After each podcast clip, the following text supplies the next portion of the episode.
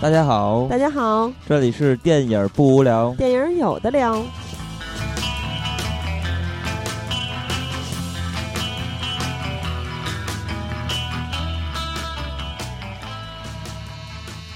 如果喜欢节目，请在新浪微博搜索“电影不无聊”，在微信公众平台搜索微信号 “dybwl” 下划线 “pq”，即“电影不无聊”首字母，关注我们。我们会不定期赠送电影票与周边礼品，分享热门影片观点。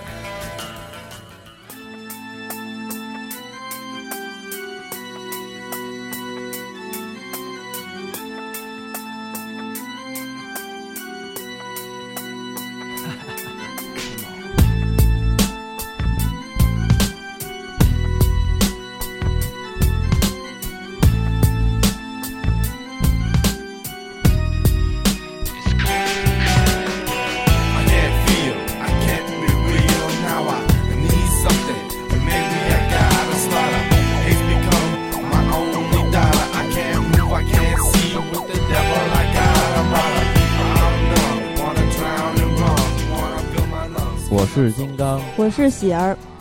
嗯，那么继上回的烂片盘点之后，大家也知道啊，咱们也在微博做了投票。嗯，这回咱们该来聊全年的佳片了。对，嗯，我们是在微博上，嗯啊，挑出了十二部电影啊。当然，大家也知道这是十二部华语片啊，因为很多人都参与投票了。嗯，咱们的传统是在奥斯卡的时候去聊一聊，集中的聊一聊外语的佳片。嗯，啊，那么这回呢？呃，跟咱们一起录节目的好朋友是许久未见的很多老师，很多老师来跟大家打个招呼。大家好，的确也是挺久没来了，然后有点遗憾，错过了之前的烂片儿吐槽，只能是这次来跟大家说一下佳片儿吧。对，很多老师是一个吐槽好手，没事奥斯卡的时候可以给你发发散你的能量，就是看烂片看太多了。反正就是经过这个激烈的投票吧，然后咱们现在是不是要开始揭晓榜单啊？那么咱们这回依然是像烂片盘点一样，集中的聊前五名的这五部电影。第五名呢是《新迷宫》啊，相信在很多人的。这这个想法里面，新迷宫可能要再靠上一些，但是它是第五名。不过其实我我觉得还有有一点意外，因为我我还挺奇怪，就是居然还有挺多人在院线里看过这个电影，因为它总体来说还是一个相对来说要小一点的电影。对对，其实这个片子当时是不是有这么一定的关系？就是口碑特别特别的好。对对对，他到后来我记得好像还上了，就是在院线待的时间挺长的，然后那个一直是口碑撑起来的。哎，我记得是不是加映了呀？都记不清了。反正当时我跟金刚是去看的首映，之前在某一期的观影指南节目里应该说过，还碰到了崔健老师，还有。是在电影资料馆那场，对对对，我们就坐在 啊，你也你也在是吧？对，我也在。哎，怎么没看见你啊？我我靠后。然后我们就坐在崔健的后边，然后一直盯着崔健的后脑勺。然后阿和偏说人谢顶了。不是不是不是，他不是戴帽子吗？不是，崔健确实谢顶了，所以他一直戴着帽子。他原本原本是不戴帽，那个大家可以翻翻他原来唱《一无所有》的时候。为什么扯到崔健了？就我就想说，崔健在看完这个片子的时候，不是发言了吗？你也在吗？对吧？然后没说出什么正经的东西，对，特别尴尬。他那场其实还请了，好像管虎也在嘛？那场对，管虎一一溜溜说了一大堆，请了几个业内的这种。李亚鹏也在吗？当时还是李嫣那个爆他他妈的那个化妆间的那个视频之后，扯扯又扯八卦了。对，反正新迷宫当时管虎发言嘛，那会儿还老炮没上映嘛，嗯嗯，然后谁知道。啊！新迷宫火爆之后，没有人想到老炮儿会变成这样一个现象级的电影。再火爆，其实也是小众范围里边。对啊，那比不上老炮儿的火爆。他在这种所谓小众电影里面的票房表现，我觉得算是非常好的。包括他的口碑的这个就是发酵，对对发酵。然后，而且我觉得挺难得的是，导演就是辛玉坤是一个八四八四年的。不是，就是他很年轻，然后拍出来东西特别稳，不是说那个特就是特别呃追求就是导演个人风格呀，然后又弄得特别炫酷炫的那种，而且就是就是我我私人跟他有一些接触，就他他整个人的状态非常好，就是作为一个创作者的状态是非常好的，特别谦谦逊，然后呃。就是跟你交流的过程中也显得特别的有诚意。你想他就是在《新迷宫》上映的前后，他我觉得接受了好多好多家媒体的专访，嗯，然后但是你每次看他的那些访问，都觉得，嗯，这个人的确是有内容，他能聊出来一些挺有层次的东西，所以我觉得就是中国的电影圈有这么年轻的电影人，其实是一件挺好的事情。对。其实我刚才说处女座，不是说他星座的处女座，是说这部影片是处女座。也正是因为不是他的处女座吧？啊，不是他的处女座，处处女长篇嘛。嗯，对，处女长篇应该是处女长篇。对，所以我我就是说想说这一点是就挺了不起的。嗯，反正是这就是一下就能看到这个导演带来一部特别出色的电影。但是我觉得这个电影，呃，我是觉得它能更好。就是因为他片子真的是制作成本太低了，对对对，包括说那个选了一些非职业演员这种。其实我最受不了的就是这回片子里边演员的表演。那你觉得谁最恐怖？演技？我觉得村长的媳妇儿和宝山的媳妇儿演的最差。我觉得那两个应该是非职业演员，因为那个村长，然后包括那个。那个、那个、那个又黑又壮的那个叫什么来着？对，大壮。还有还有那个还有一个那个戴眼镜那个，其实那几个应该都是就是就是河南的那个对地方的一些就是专业的演员、职业演员。然后我觉得他其实特别是村长，我觉得他演的特别好。然后可能那个年轻人就相对来说要要生涩一点。但是就欢吗？对对对，呃不不是黄欢是那个姑娘，就是我觉得黄欢演的也不好。呃，对，两个年轻演员的话，相对来说要弱一点。但是就是你刚才说的那个，就是两个 媳妇儿，那个我觉得应该就是完全就是业余演员。而且就是村长媳妇儿，还就一上来就有她不少的戏，我当时都有点出戏了。其实那个那个就是哎那个那偷情的那个那个那哥们儿叫什么来着？是他跟他跟他媳妇儿吵架，然后他他那媳妇儿，我我觉得演的还挺好的啊，怀孕的那个是吧？对对对，怀孕那个特别火爆，然后跟他跟他那个丈母娘都都演的还不错。嗯，就我觉得整体上，你对这么一个就是呃年轻导演的作品，可能就是你要求的标准就是不用那么高，所以我觉得它整体完成度也很好。虽然说可能有人批评它。结构上玩的花活有点过，嗯，但是我觉得它整体的气质还是挺朴素的。我我个人还是挺喜欢这个电影。其实我也挺喜欢这部影片的，呃，主要就是确实是太粗糙了，拍的有一些，当然这些都不可避免，而所以而而且正是因为这样，也也是更让我好奇他之后的作品嘛。对啊，那你觉得像这种交叉剪辑、多线叙事，其实咱们在。呃，很多很多的外国电影里面，不光是好莱坞电影，咱们都看到过，对，是吧？就你看的时候，有没有一种似曾相识的感觉？还有就是你你看完之后，你觉得值得为咱们也拍出这样一部电影激动成那样吗？我倒没有激动成哪个样子，但是但是觉得这种，但是觉得这种 结构上的结构上的设计的一些，就是你很难。电影电影已经这么多年了，你很难完全做出来一个新的样式去去去玩儿。而且我觉得这个电影比较可贵的是，它是真的把这个事儿给说圆了。我觉得这个就已经就是对你对现在中国电影的要求，就这 我觉得已经够了吧。而且它对对，而且它其实它的那个从那个电影做成到最后公映中间也有一些波折，包括它最后那个结尾就也是为了过审嘛，就是。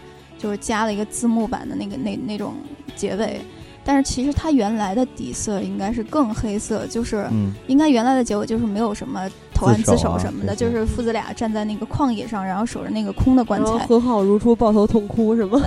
就是就是非常荒谬的一种，是一种感觉。我觉得就是很很多人会当时。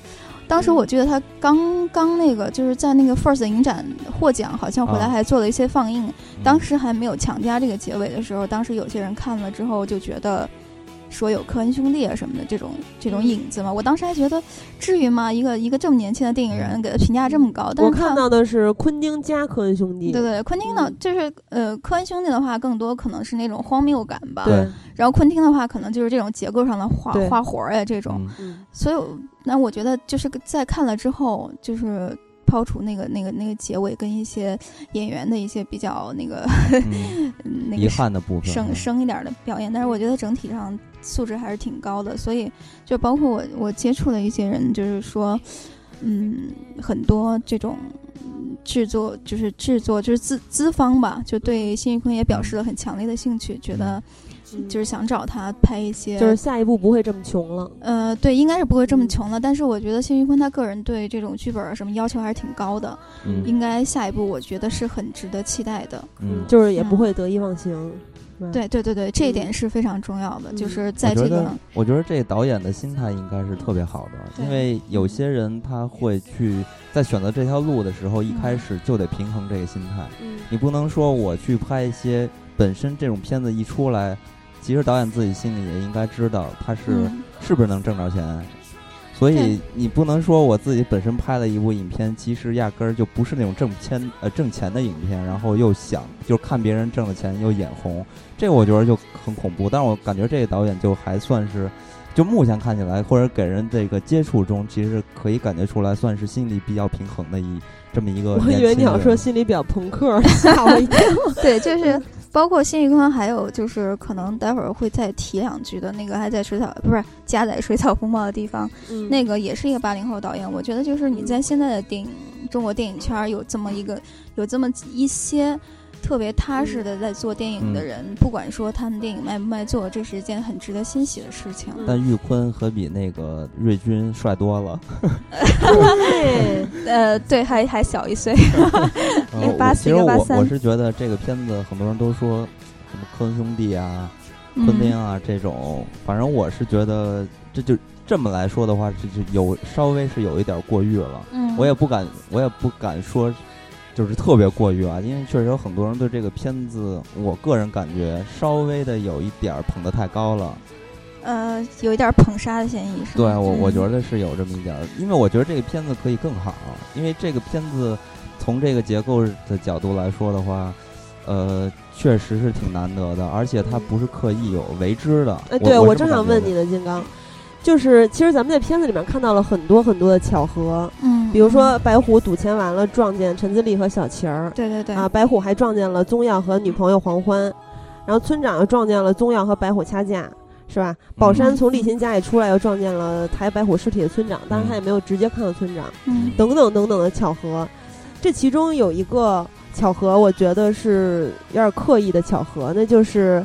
这个村长给陈自立打电话的时候，陈自立正好在大便，嗯，然后他就从悬崖上掉下去了。接近他掉下去这块儿，俗话说无无巧不成书，你电影里面如果没巧合的话，可能就这种题材的就不好拍了。金刚，你你有没有觉得这些巧合太多了，有一些刻意呢？其实，其实首先要说的真正的巧合就是那个。拉屎掉山崖的这位，其实这个算是一个巧合，但前边的所有东西其实并不属于巧合，或者说它不属于巧合去构建的这个故事，因为它本身都是一环套一环的。你看这个故事也可以看出来，它是因为当时白虎看到了他们就是这个小偷小摸，呃，也不是小偷小摸，就是俩人幽会嘛，对吧？看到这个事件。所以引出了后续的很多很多事件，所以整个故事是一个因果关系，并不是一个巧合构建的这个故事。比如说白虎，呃，碰到了陈自立跟小晴吃饭，然后偷了陈自立的钱包，然后这个尸体上发现了陈自立的身份证，就以为陈自立死了，尸体是陈自立。第二个主人嘛，第一个是黄欢。对，就是其实我当时看完这个电影的感觉是。因为还跟挺多人讨论，就是说你看完这整个片子，然后回过头你去你会去捋那些线索，然后捋到最后就会发现，其实那些环是对那些环是合到了一起的，就是说那些线索可能你看的时候并没有很注意的那些点，你到最后都会给它串到一起。没错，所以真正要说巧合的是烈日灼心。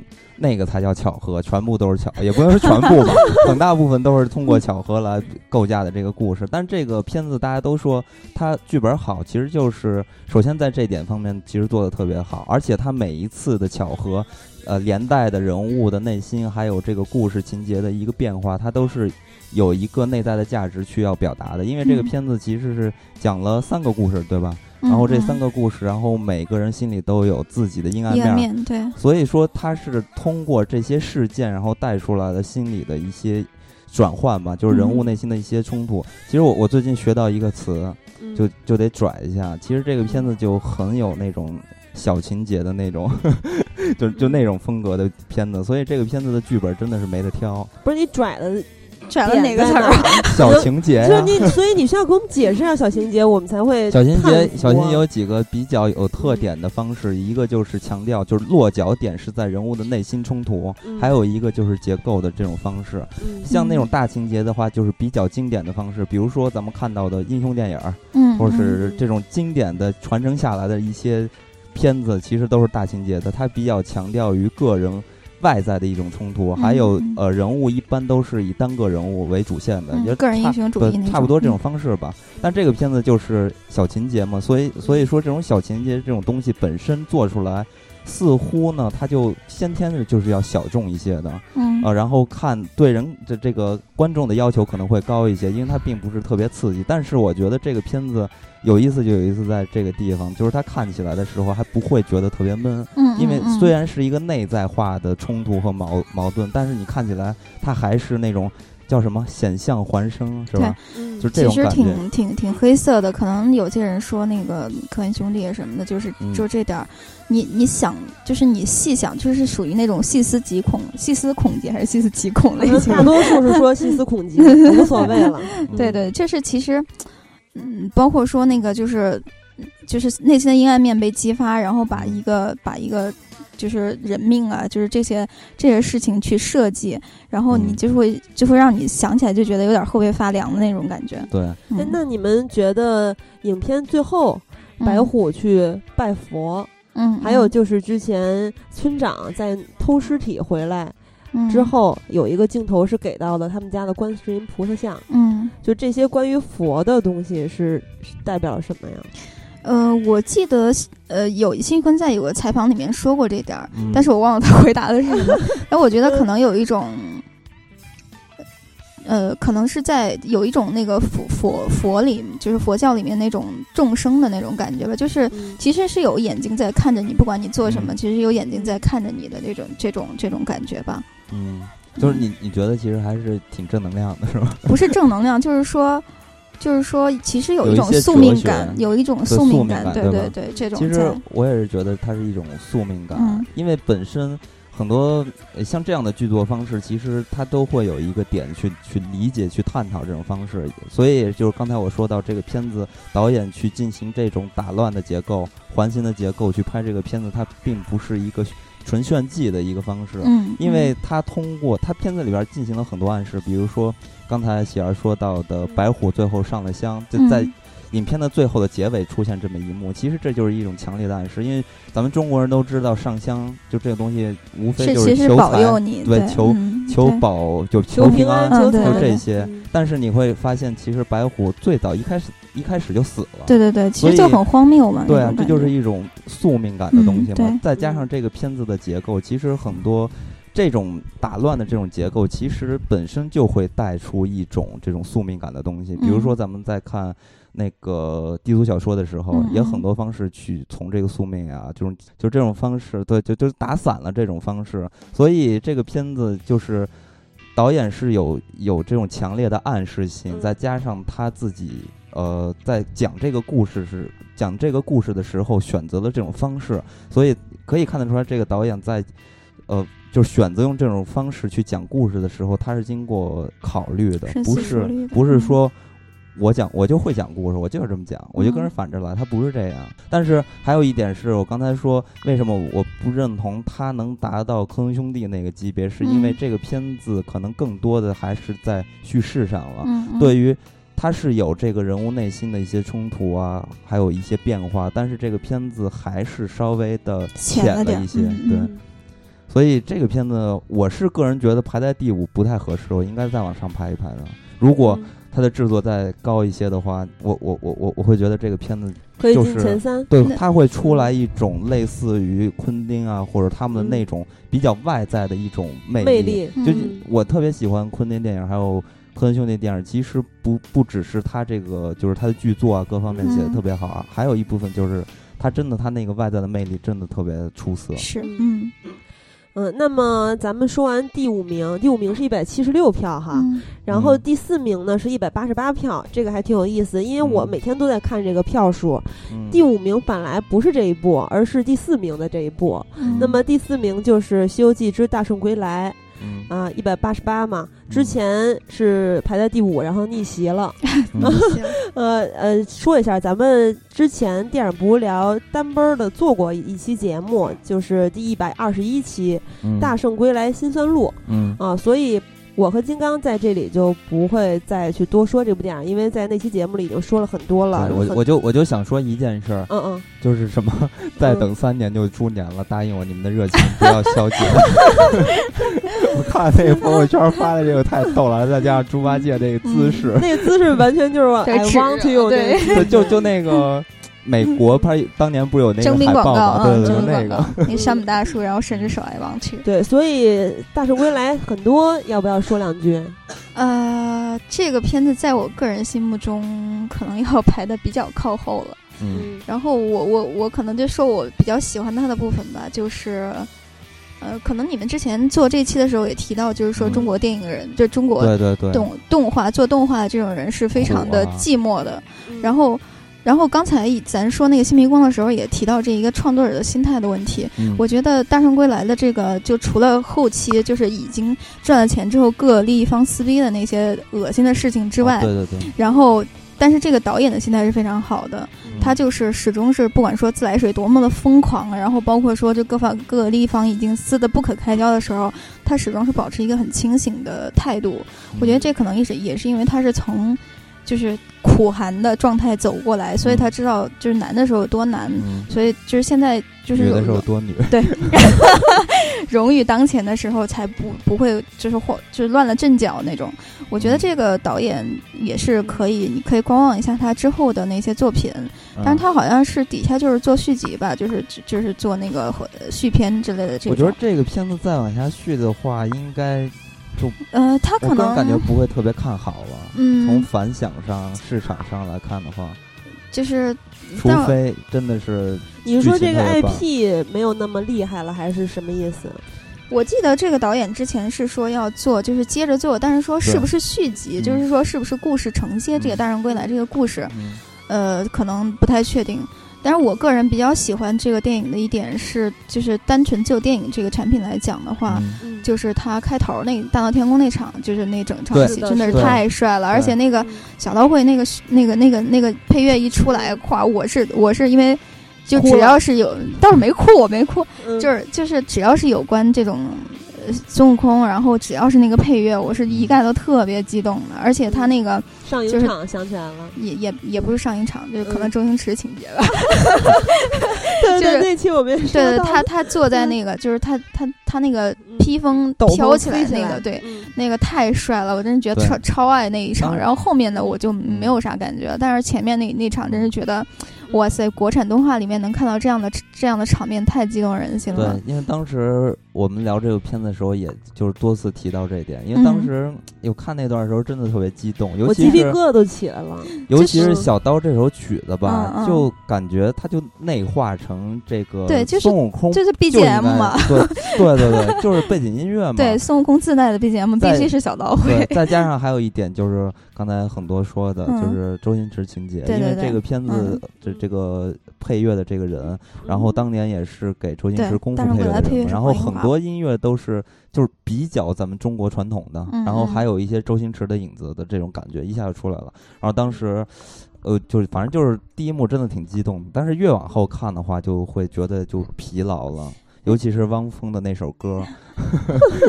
这陈陈洁仪那个还是挺好听的。陈洁仪那个那个，但是那个汪峰那个就显得有点儿放在那儿有点对，有点奇怪，因为而且而且还是一首老歌嘛。嗯，那么其实关于这部电影的配乐和其他的方方面面，大家如果感兴趣还没有听过那期节目的话，可以回头去听一下一百二十一期。嗯啊，那么第四名就是简单带过之后，咱们来聊一聊季军啊，很快就到了季军，季军就是。二百零九票的《烈日灼心》，对，我就觉得《烈日灼心》特别精彩，特别狗血。你说这个电影是吧？对，太有话题了，然后特别符合当今的这种审美吧。脚鸡吗？对，特别有意思。这个但是大家喜欢它，可跟脚鸡没有关系，是吧？嗯嗯。那咱们是不是要猜测一下，大家为什么这么把它评在这么高呢？是不是？呃，我觉得可能也是有有一种就是难能可贵的在里边，因为这个片子确实给人看起来感觉有一些压线的感觉嘛，是不是让人觉得哦好难得啊？对，为就是说国产国就是广电居然能让这样的片子过审，挺难能可贵的感觉。嗯，所以哎，就是不是因为这一点？为什么背背景在放迪克牛仔？有多少有多少人愿意等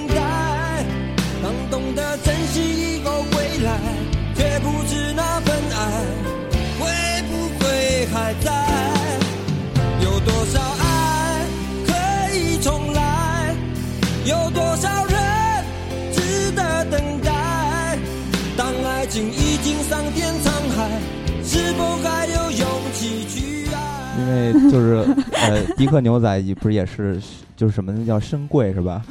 什么叫深贵？不叫深贵吗？这是深贵，是深贵。对啊，不是我不是深贵，是你们 gay 界的术语，你给我解释一下。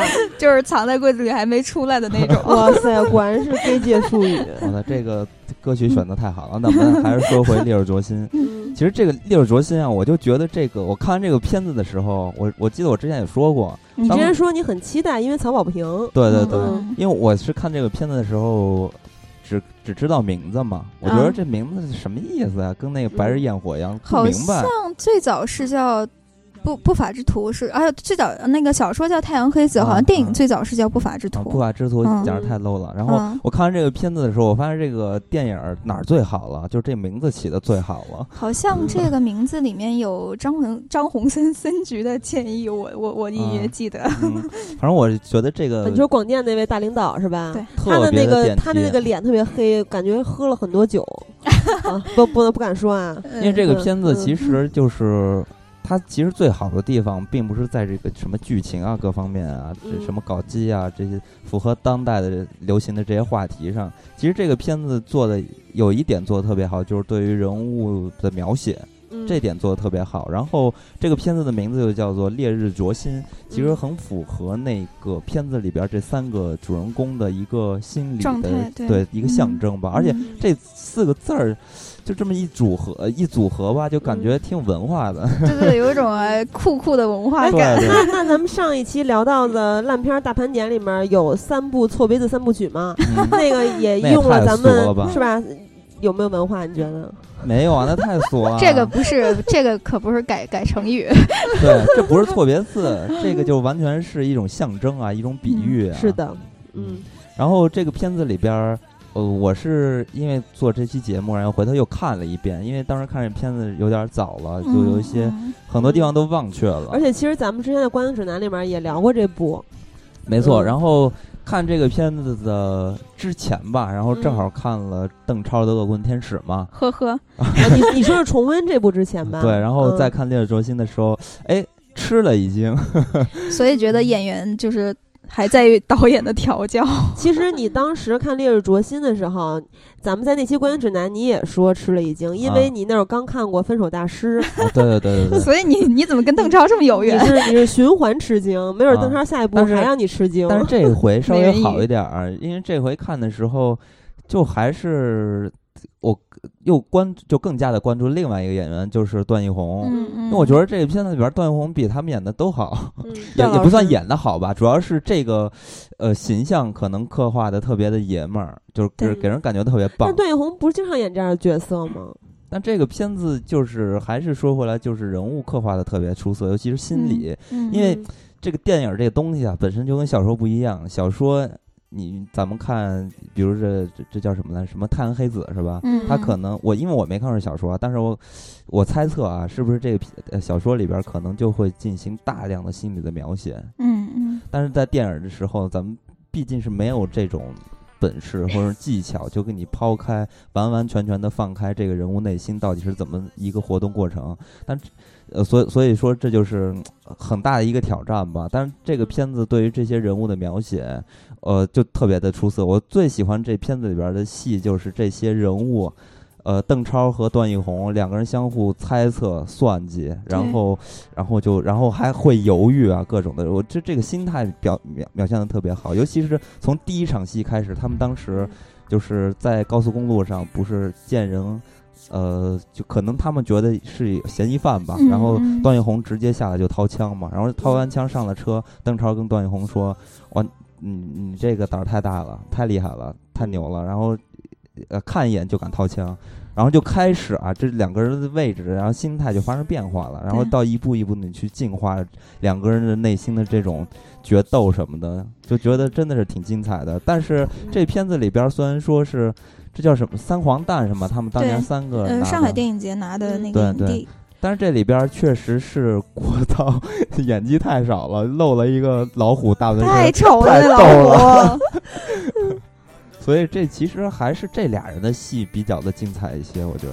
对，就是这种有大量的心理描写的这种文学作品，它改编成电影之后，可能有一种比较笨的方法，就是说画外音啊什么那种。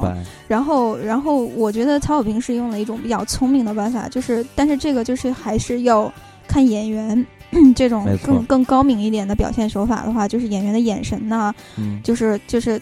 邓超跟段奕宏大量那种高手过招一样的那种那种对决，我觉得可能在演戏上，演员有这样的机会也会也会很兴奋，没错，会会发发挥潜能。就是说，像段奕宏一直都比较稳嘛，就是他其实演什么戏那感觉就是就很稳。然后然后邓超嘛，就是那个 水平那个起伏的比较大，但是他也他如果是遇到好好导演。去去给他进行调教，然后包括像像遇到那个段奕宏这种好演员给他做对手的时候，他他的表现也是很，我觉得也是很好的。你有没有觉得啊？就是当时段奕宏就是看见邓超，就是发现他假装 gay 嘛，那当时他当时真信了，然后回来跟那个邓超说话，说操，你这个取向对取向就是这种，然后就是他的表演。即使遇到这么吃惊的时候，你会发现还是挺端得住的，挺稳的。但是邓超在这个片子的时候，你仔细去看的时候，他经常的就会走向小李子的风格，有点儿稍微有点过。对，尤其是但是确实挺用力的。比如说邓超警察局那场戏的时候，之前咱们在节目里你还赞赏过呢。对啊，他有些部分做的挺好，但是他有一些小的细节啊，就是专门去努这个劲儿，就是这个人物的性格嘛。你比如说一开场的一场戏，就是来表现邓超这个人多。么的狠！当时不是呃逮那个一个偷钱包的吧，还是干嘛的？一个跳到水里那场是吗？啊，不是，还还还造钱。然后当时他把那人给按到地上了，那人拿着刀捅了他一下。然后他在其中的这过程中一直在扭头，你会发现他在扭头的时候，他的那个肌肉都在做一些表演，就是特别用力，对，特别用力，脖子上全是扯的那筋，所以就是。就是挺狠的吧，就是有点小李子的那个意思。呃，其实就咱们刚才说到原著嘛，邓超在原著里不是故意要让段奕宏这个角色发现他是一个 gay，然后逃避嫌疑的啊。他当时就是为了钱，然后为了那个台湾对对对对，跟那谁叫什么来着？令狐冲啊，对，吕素吕颂贤，对。然后还有一些改编嘛，就有一点是比较大的一个改改变，在电影里面。是在小说里面，就是这三个人犯下了那个罪行，就把人家给灭灭灭叫什么灭门了。对，然后在电影里面，其实最后大家看到的是一个反转，啊，真正的凶手不是他们三个。然后呢，就这一点，之前有人问过导演，然后曹保平就说，呃，因为这是一个大众传播的媒介，就说电影嘛，所以要考虑受众。对，那么站在受众的接受处尺度上来看的话，他认为。受众是无法接受，就是他们最后是真正犯了案的这些人的，因为，呃，观众是对这几个角色没有爱的，不会爱这几个人，最后观众会非常的讨厌和反感。嗯，那你们认同吗？因为。因为我是妥协嘛，我觉得这就是一种妥协啊。我觉得反正就是他们，他们因为因为在在原著里啊，因为我我虽然没看过原著，但我知道大概这么一个故事，就是他们曾经干过那件事儿，然后之后他们在做的一些事情，其实对他们来说，对是自自我救赎嘛，在赎罪。所以他们再去，比如说像郭涛去做好事儿的时候，还有邓超去当警察的时候，他们都非常的拼命。但是到最后你发现他们其实没干过那事儿，就是在他们少年时代的一个大阴影，就是他们不小心导致了一个悲惨的结果。我觉得这就没有那么成立了。就对于他们自己在在之前去就电影里面，对，所以我就是一直认为这个片子的重点不在救赎。其实这个片子从通过这些演员的表现，还有人物的一些呃这些情节，还有一些对峙，我一直觉得这片子还是在挖掘这些人物的心理，还有对，还有一种是对于这个爱的一种表达吧。所以我一直觉得这片子并不是一个救赎的，因为救赎可能还是小说的一个主体。因为这个片子烈日灼心啊，对啊，烈日灼心其实就是。他一种疼痛嘛，嗯，然后这这代表着很多，他因为他们是身上已然有了这种鲜血的这种恶人吧，算是多少还是有一点嘛，因为毕竟邓超扮演这角色强奸致死嘛，给那个女的，所以然后也正是。带着这层这层罪意，然后去养这个女儿，所以才会烈日灼心嘛。就反正我看到的是，他们在过程中是一直在赎罪，然后到最后，其实对于他们来说是一种程度的解脱。那么，但是这个赎罪的过程，我觉得。就没有像小说里面那样让我觉得它更成立。对啊，就是因为它没有人物内心没有变化。你呃，我觉得就是刚才说的，就是说那个可能原作里面就是说他们可能真的犯了这个事儿，然后电影里面那个就是就是真的杀了人那个角色，我觉得他那个设置也挺有意思。那个人是一个纯粹的恶的恶棍。对，然后我觉得我觉得这个片子里面就是就是虽然说三个主角演的挺好，但是那个王艳辉，嗯嗯，王老师。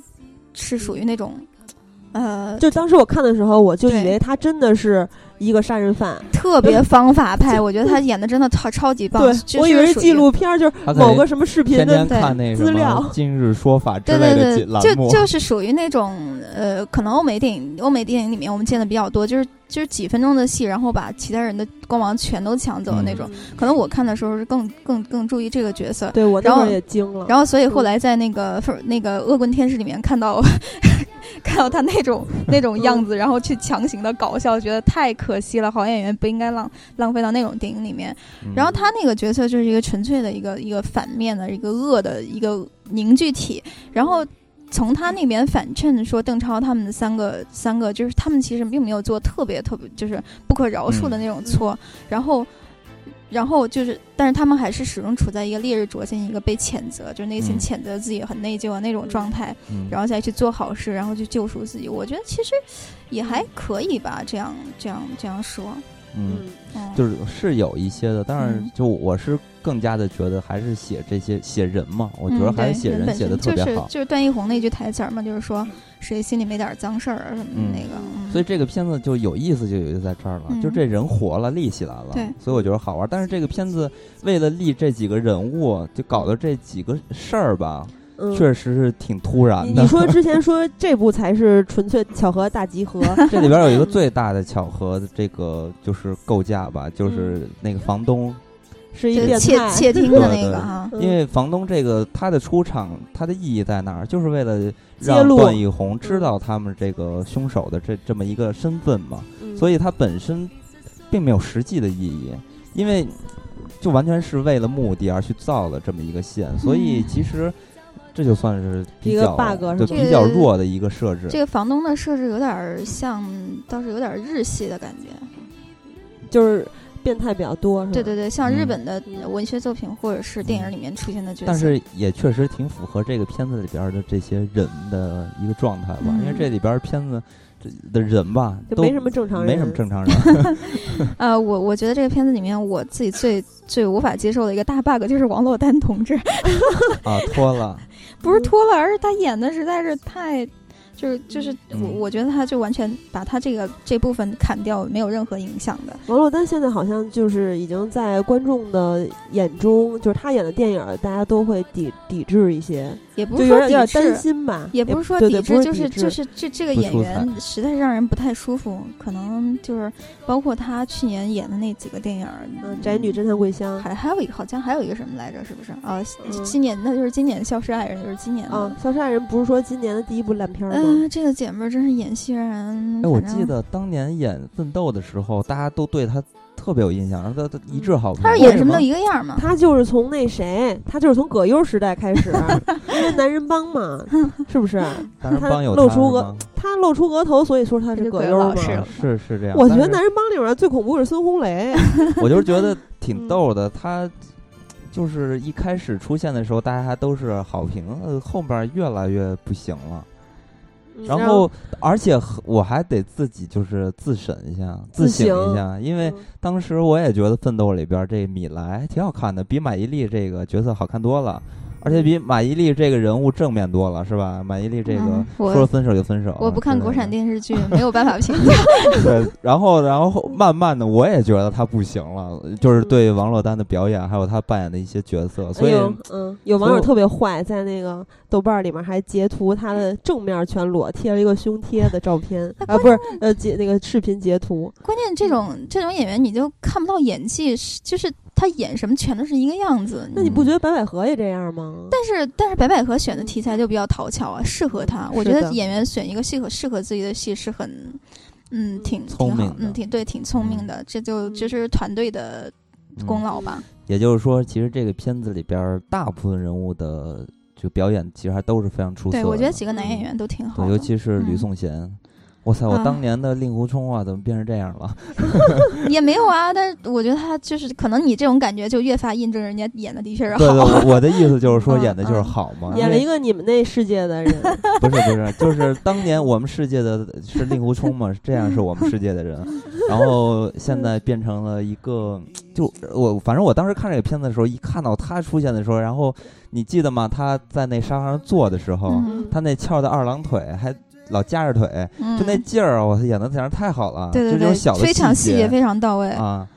所以这个片子，呃，大家可能感兴趣，也肯定也是被这个表演所打动了。嗯嗯，对，表演是一个很重要的环节。好，那么咱们该说到亚军了。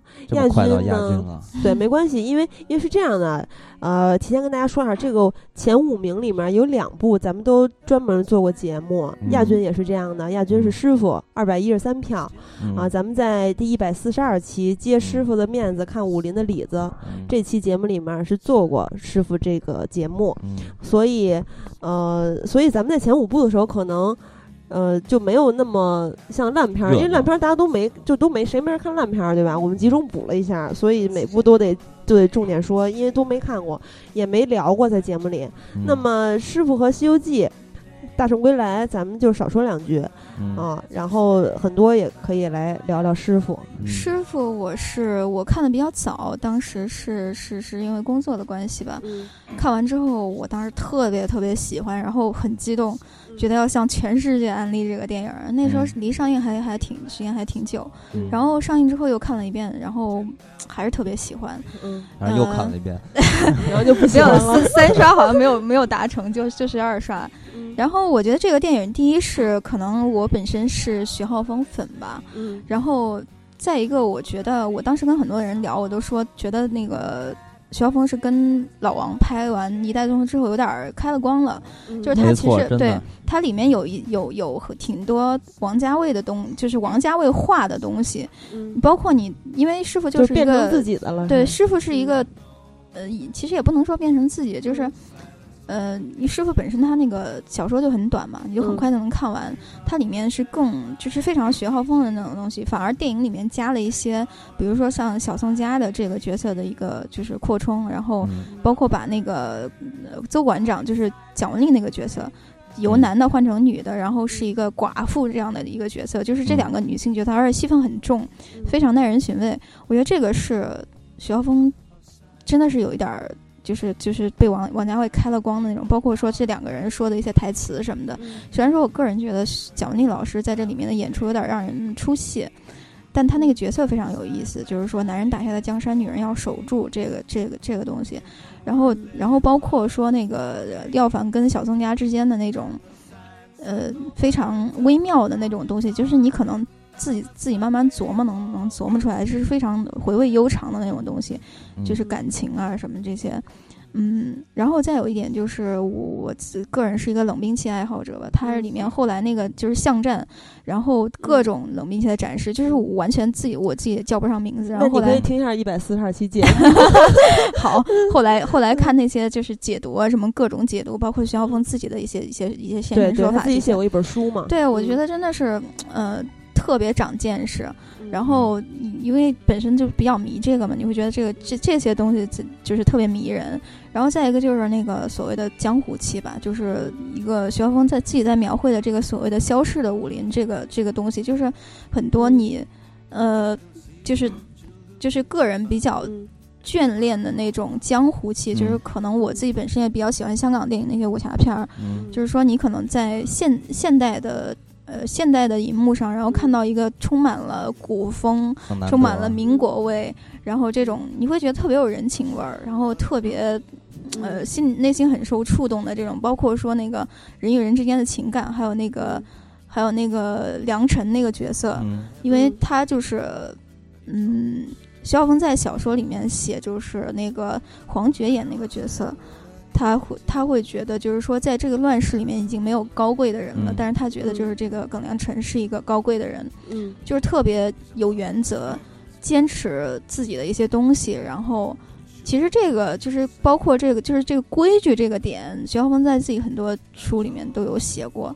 他自己非常就是可能老老一辈儿就是心里是一是古古，就是比较比较古怀古的那种人，他们会更眷恋这种。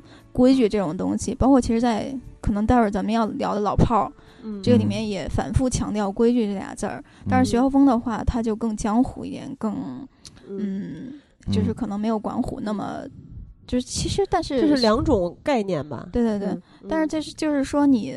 你你必须要遵守的一些东西，就是你内心给自己定定的一个一个一条线，就是这这这样的。而且我觉得这个这个电影里面，就是演员的表现也都很出色。虽然我我我我原本并不是很喜欢廖凡，但是我觉得他对，嗯，但是特别猥琐。我我当时也不是特别猥琐，我是觉得他用力，嗯嗯，不是不是这种层面，就纯粹是个人，我不太喜欢这种外形的演员。对，那不还是长相？嗯，不是。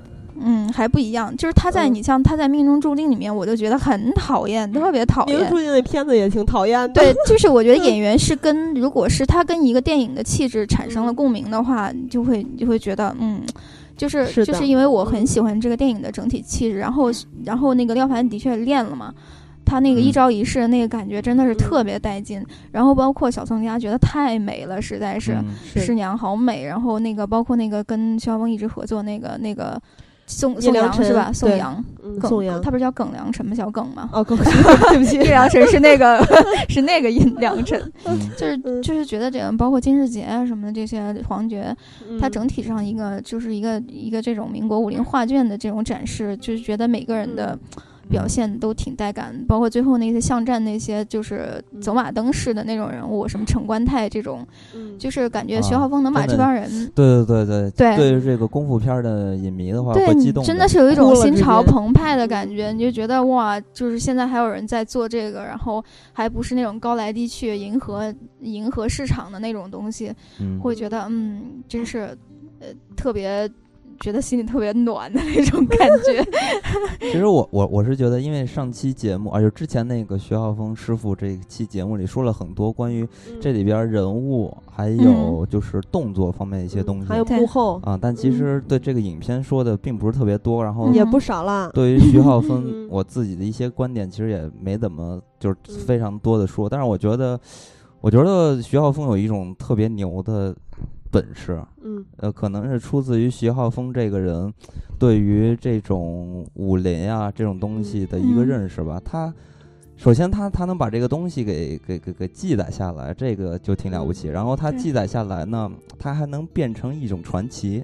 是我觉得徐浩峰有一点儿，就是说他会把一些东西呃神话神话化。就这些东西会变得让人更加的痴迷。对他的书里有就有一些挺难以解释的、无法解释的那种东西。所以呢，他就会这种东西，其实你从实际上来看的时候啊，你会觉得，呃，你会去猜测到底是真是假。所以有一些真正的这种习武的人，对于徐浩峰的评价其实并不是特别高，因为他们会觉得他徐浩峰做的这些事情并不是对于中国的这个武术是有帮助的，因为它反而把这个东西变得特别神话，就是嗯，就是变得更加的虚了，对，变得更虚了，更飘了这种东西。所以，嗯，因为咱们当年这个建国的时候嘛，然后建国的时候也。宣传着这这这个功夫热啊，气功热，乱七八糟这些事儿。然后那会儿其实都是把功夫这个东西去变成一个体育竞技，就是要追求强身健体，其实就是很实际的、很外在一些东西。但徐浩峰就是，可能徐浩峰他还是一个文人作风，他的心态啊，还有他学到的东西吧，所以他把这个东西变得更加的高和上，所以这个东西就变得更加的就是传奇化。而徐浩峰也自己也老说。呃，就是他需要传奇，然后在这个学电影的人也需要传奇，所以他对对，他写的书也是这种感觉，所以你就会觉得哇塞，简直啊，太美美轮美奂的感觉。可是我觉得，其实我不知道武武林中人他们的这个感觉，就跟我作为一名普通观众的感觉是相反的。我觉得他变成传奇，反而是。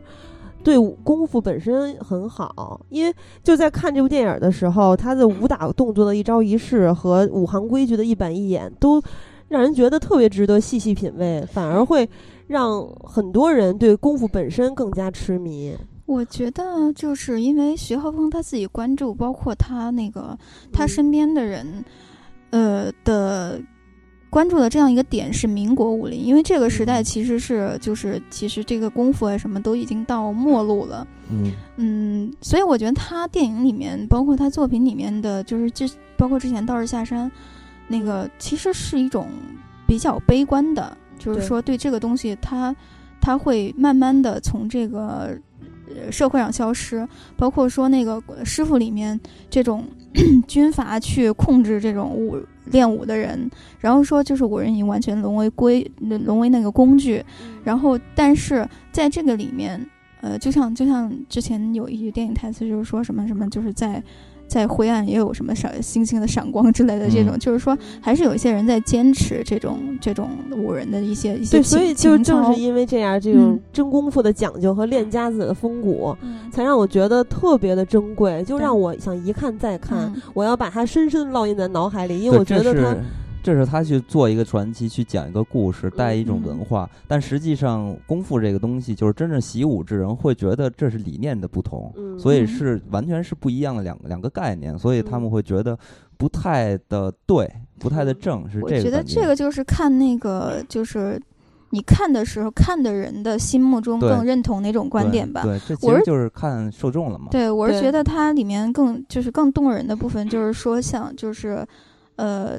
就像小耿这种角色，他是一种，他是一个在这种乱世里面特别，呃，乌七八糟的一个一个社一个环境里面，一一种人性的光辉吧。这种，我觉得还是这这点是很动人的。嗯，然后这个片子其实，呃，除了像这种徐浩峰自己的特色啊，然后这里边还有大量的徐浩峰埋下的一些传统文化的一些。影子，比如说，呃，对，比如说像刚才很多说到的这个馆长这个角色，就是蒋雯丽这个角色，因为这个角色其实咱们之前节目也提到过，就也是传统，呃，徐浩峰对传统女性的一种认识，他认认为传统的女性其实才是真正在家庭中掌大权的人，或者说他是有能力去顾这一家的，比如说这个这个，呃，这男的死了。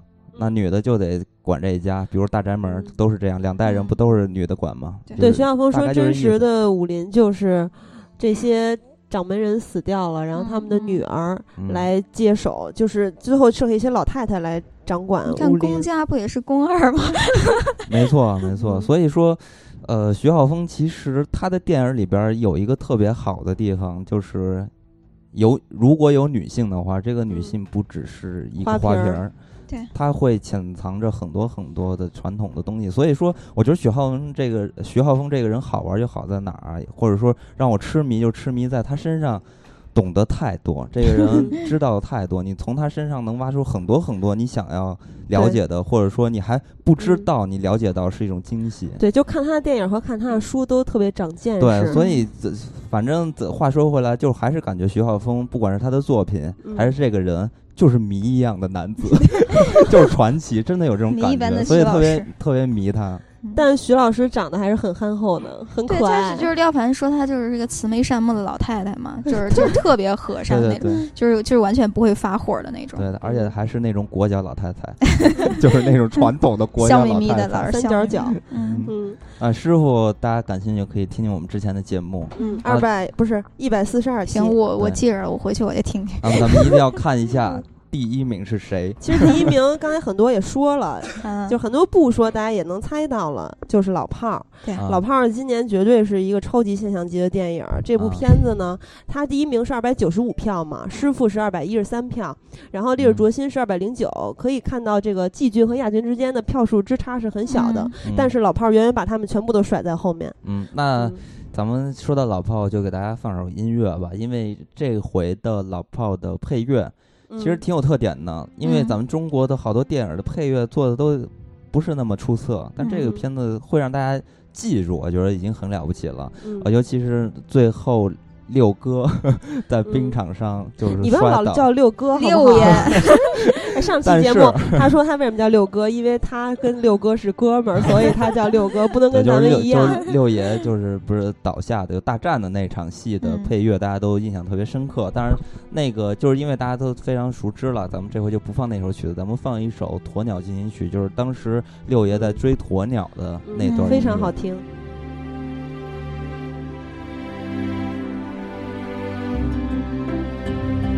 其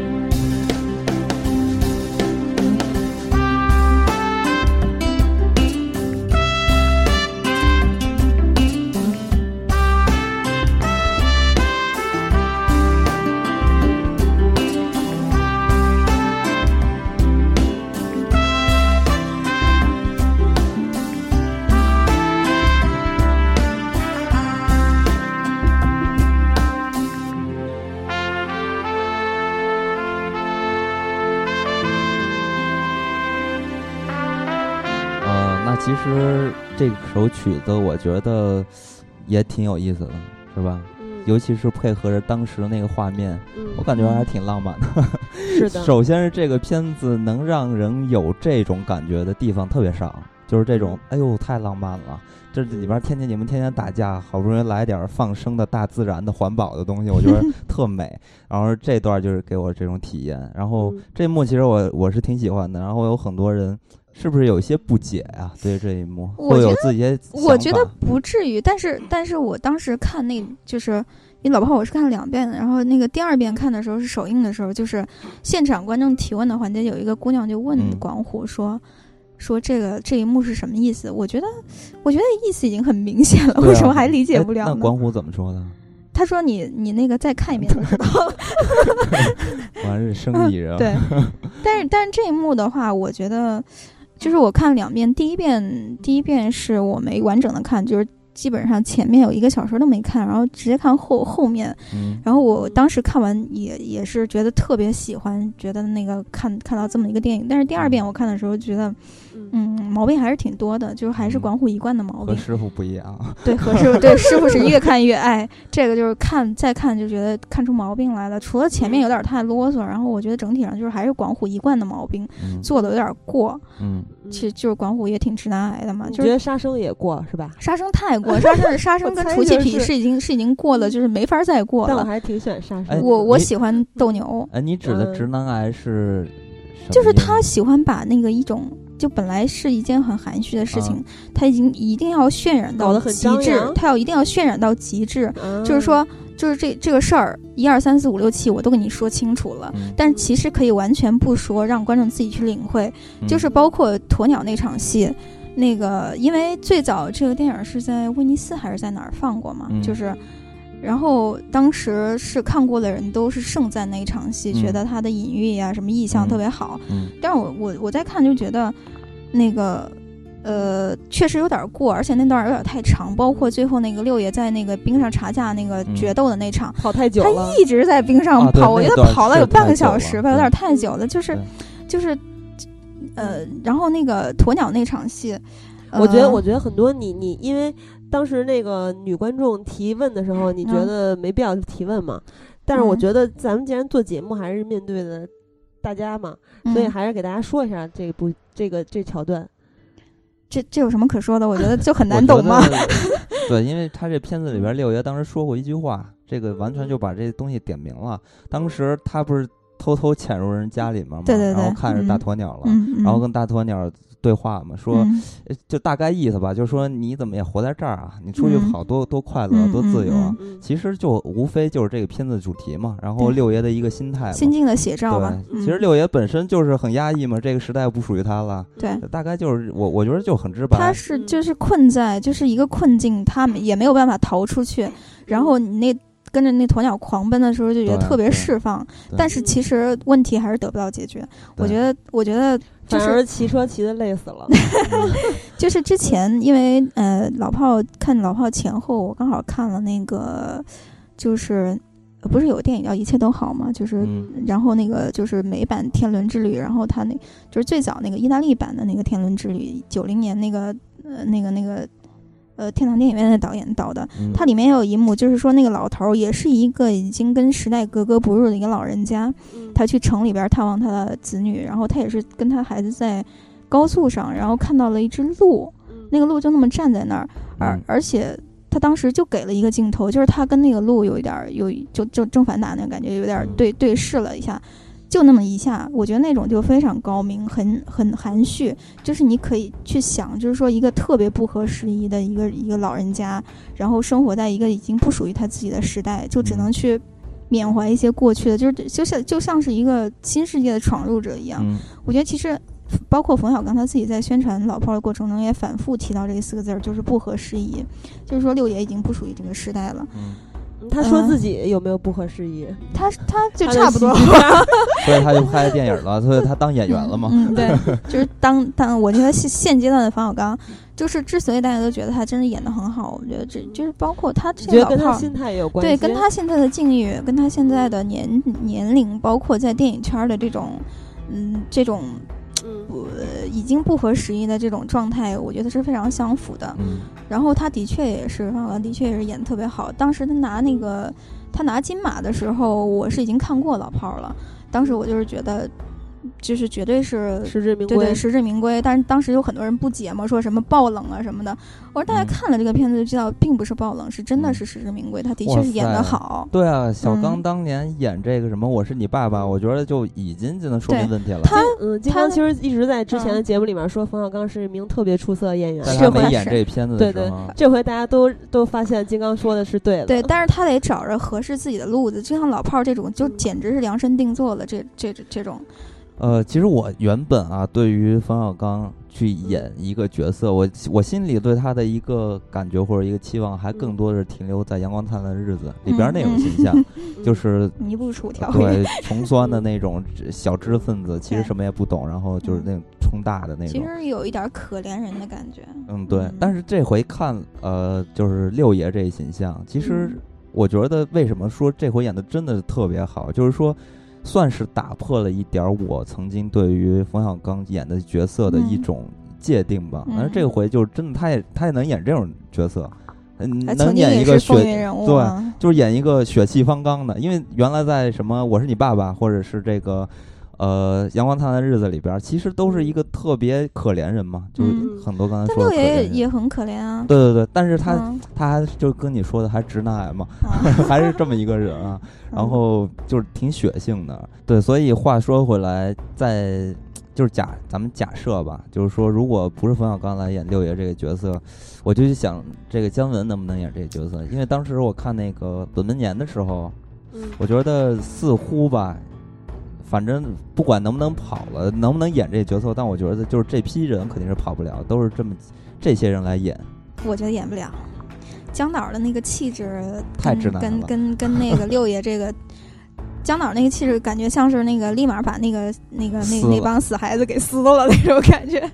我不知道是不是看过《让子弹飞》啊，反正就觉得江导的匪气太重了。对，嗯嗯，就有点太生猛了，嗯，太太猛了，他往那一站就挺吓人。而且我觉得冯小刚他整个人是，不管说是从从那个作为导演的创作，还是说他整个人的那个年龄什么的，他是年龄也很重要。他是在一个焦虑的状态中，姜文他始终，我觉得他是一个不接受批评的人，他始终是意气风发的那种感觉。嗯。整体上跟六爷，我觉得还是不不是特别契合。是是，对，是有的。因为其实外在形象上也也确实不合适。你想，说白了，这个片子里边，大家对六爷也是一种同情嘛。姜文往一站，不会有同情。姜文有点闷骚的感觉，不是闷骚，他只是外外在张扬，特别张扬的那种。他说的是那个张涵予那个 那感觉。你你以为是谁？啊？我以为是说，哦，不是，我说闷骚儿啊，闷骚儿，我以为是你说闷骚呢。对对对，有点，其实有点闷骚的感觉。可能更适合闷闷骚，就是一点就炸了那种。但姜文那肚子演不了了。对 他减减减肌肉也是假的呀。啊，对你说起这个，咱们就既然聊这片，就多聊几句啊，因为这片子确实很热，然后当年不是什么当年，当时也没聊，咱们就多说几句。这个我看这个片子的时候，是给我点燃我的那几下，其实就是就是门三儿是吧？门三儿，闷三儿拔刀是吗？对，啪，他那拔刀姿势，我才跟那忍者神龟一样，就是拿叉那忍者神龟那姿势。就是，所以我觉得这点儿就是广虎，他很喜欢玩一些。形式化的东西，对，特别就是要有 范儿，要酷。我觉得这些都没必要啊，本来很悲，真的是太悲的一个东西，就是就是一个完全是一个老人家，因为我已经已经被远远被时代抛在后面。但是还是一个有范儿的老人家嘛，嗯，就范儿还在。我觉得我觉得可以做的更惨一点儿，嗯嗯，包括那个结尾，我也觉得很好尴尬啊。因为说到这结尾，其实还是开个玩笑嘛。嗯。因为这片子很明显的，这个六爷住在二环，然后他们说是在什么颐和园后面的野湖。对。啊，对他们居然要跑到颐和园，然后。这剧情这么安排的话，我觉得也太对不起北京观众了，这完全是给大家找 bug 了。所以北京观众都说六爷是骑自行车累死的。对啊，我又觉得六爷更不是病死。还有之前六爷坐出租车，司机还给绕道了。嗯。但是这个其实就是咱们开玩笑啊，因为对于全国观众来说，这个是大家不会发现的，这也不是重点，这只是一个笑话。我我自个儿的话，就是看的时候觉得比较嗯比较有感觉的。反而是一个比较静的地方，就是那个小孩儿，就是那叫弹球那个小孩儿，老给他老给老给那个六爷跑腿儿那个，就是他去给他发信嘛，然后回来说那个没有宣武，对，没宣武都河西城了。我觉得这就是这一句台词，然后，然后。就是老人家非常落寞，然后你整整个时代都变了，然后城市也发生了很大的变化，然后你还是在你还是一个活在过去，觉得自己是一个那个呃特别特别特别能干的那种小伙子什么那种感觉，就是时就就是时代已经已经已经已经被。就是你已经被时代甩在后面了，我真觉得很苍凉的感觉吧。王虎在拍这个戏，为了营造这个东西，真是煞费苦心。对，就是这么一个现代人，居然还写信。就是所以是老派嘛，就从他开头就是去去那个劝那个城管呢什么的那种，就是就是完全是为了塑造那个冯小刚这个人的这个人的性格。但是我觉得前面用的时间有点太长了，包括说出现一些乱七八糟的人，什么贾樟柯什么的，我觉得这些都没必要。可以可以精再精简一点。嗯，哎，我怎么就记得宁浩了？哎，不对，sorry sorry，是宁浩。我我怎么说是贾樟柯？贾樟柯还是宁浩？太恨贾樟柯了。这贾樟柯是客串另外一个 电影，不是这个。其实说到这部片子，咱们之前一直没聊，有好多人给我发私信，就是咱们听友说喜儿一定是比别人都更有感触，因为我是一个北京土著嘛。然后说你可能已经哭成狗了吧？其实我也是二刷了这个片子，一共看了两遍，但是我没有哭成狗，而且第一遍的时候我也没有掉眼泪。我觉得可能对于咱们外地的朋友来说，对于就是我 我有一些误解，因为当时在看这部片子的时候，是我爸约会我去看的。嗯嗯啊，我是没想到我爸会主动邀请我去看电影，并且他非常想看老炮儿。嗯啊，所以其实。这个是他们那个年代人的事儿，就是我从小接触到的生活的环境已经不是，呃，即使是他们老了之后的这个样子了。嗯，其实我我，但是我我还真的跟我爸请教了一下，在北京就北京话里面的，不是电影里啊，就是现实里面的老炮儿是怎么回事儿。因为小时候我我我们我们开玩笑，小孩儿就是聊天的时候老说老炮儿，但是那老炮儿其实都是瞎用。嗯，我爸说真正老炮儿呢是。呃，当然，我爸说的不一定完全准确啊，就是在在他成长那个年代，那个那个经历，他认为的是这样的，就是年轻的时候曾经在某个胡同里混出名儿的，老了以后叫老炮儿，啊，北京人呢，就是北京老人说，就是你得进去过，就进过局子，嗯，然后但是现在已经不那样了，但是呢，豪情还在，啊，不犯浑了，但是很讲规矩，天津话叫讲板。啊，过去我爸说这种人也不是，就是那种混的都是老炮儿。嗯，啊，然后其实他是有一个时代背景的。然后他说，这文革时代的时候，红卫兵本身是没什么事儿干，就天天查架、打砸抢。对，然后呢，就有好多派别。然后他说了一个逍遥派。啊，但是就 对，还有他他好多派，然后就挺秋的 教主大人。对，但是说着说着，我爸也不跟我说了，就是他说你不不要知道这些，然后就不告诉我了。然后呢，他说老炮儿这种人就是我不欺负你，但是也不挨欺负，这跟电影里面是一样的嘛。嗯，其实他是仗义，没有背景，身边的人都服他，不像咱们看的香港黑社会，嗯，人家是黑帮，就是我我波兰街是吧？鸡，然后要么我贩毒，不是不是，我不是我是鸡啊。然后贩毒啊，什么什么等等，或者有个政府的背景啊，警察什么这些，他们是没有背景的。然后呢，这个那里面的军大衣是在他们那个年代是流行风向标，嗯，就是当官的军队的子弟高干啊才有军大衣。如果你是平常人家的孩子，没有军大衣，那么也要想方设法去整一件军大衣。片子里的军大衣好像是闷三儿的，对吧？好像说是闷三儿当年他们去插队，然后闷三儿家里不是军队的高干的孩子嘛，然后他提前能走了，然后他把这军大衣托给了六哥，不是六爷，嗯，对，然后呢就说，呃，冯小刚这种人是我打完你，给你扔钱让你治病，我该伏法伏法，就是咱们这个片子里面的规矩嘛，哦，然后当然还有老炮儿，也不光是在胡同里，也有大院儿。啊，还有比如说，但是大院儿不是光军队大院儿才叫大院儿，水电部、煤炭部都有大院儿，那个也是大院儿。啊，但是好像就说胡同里的更更更那更广泛的被叫为老炮儿。嗯，就还是说阶级比较低的这这一帮。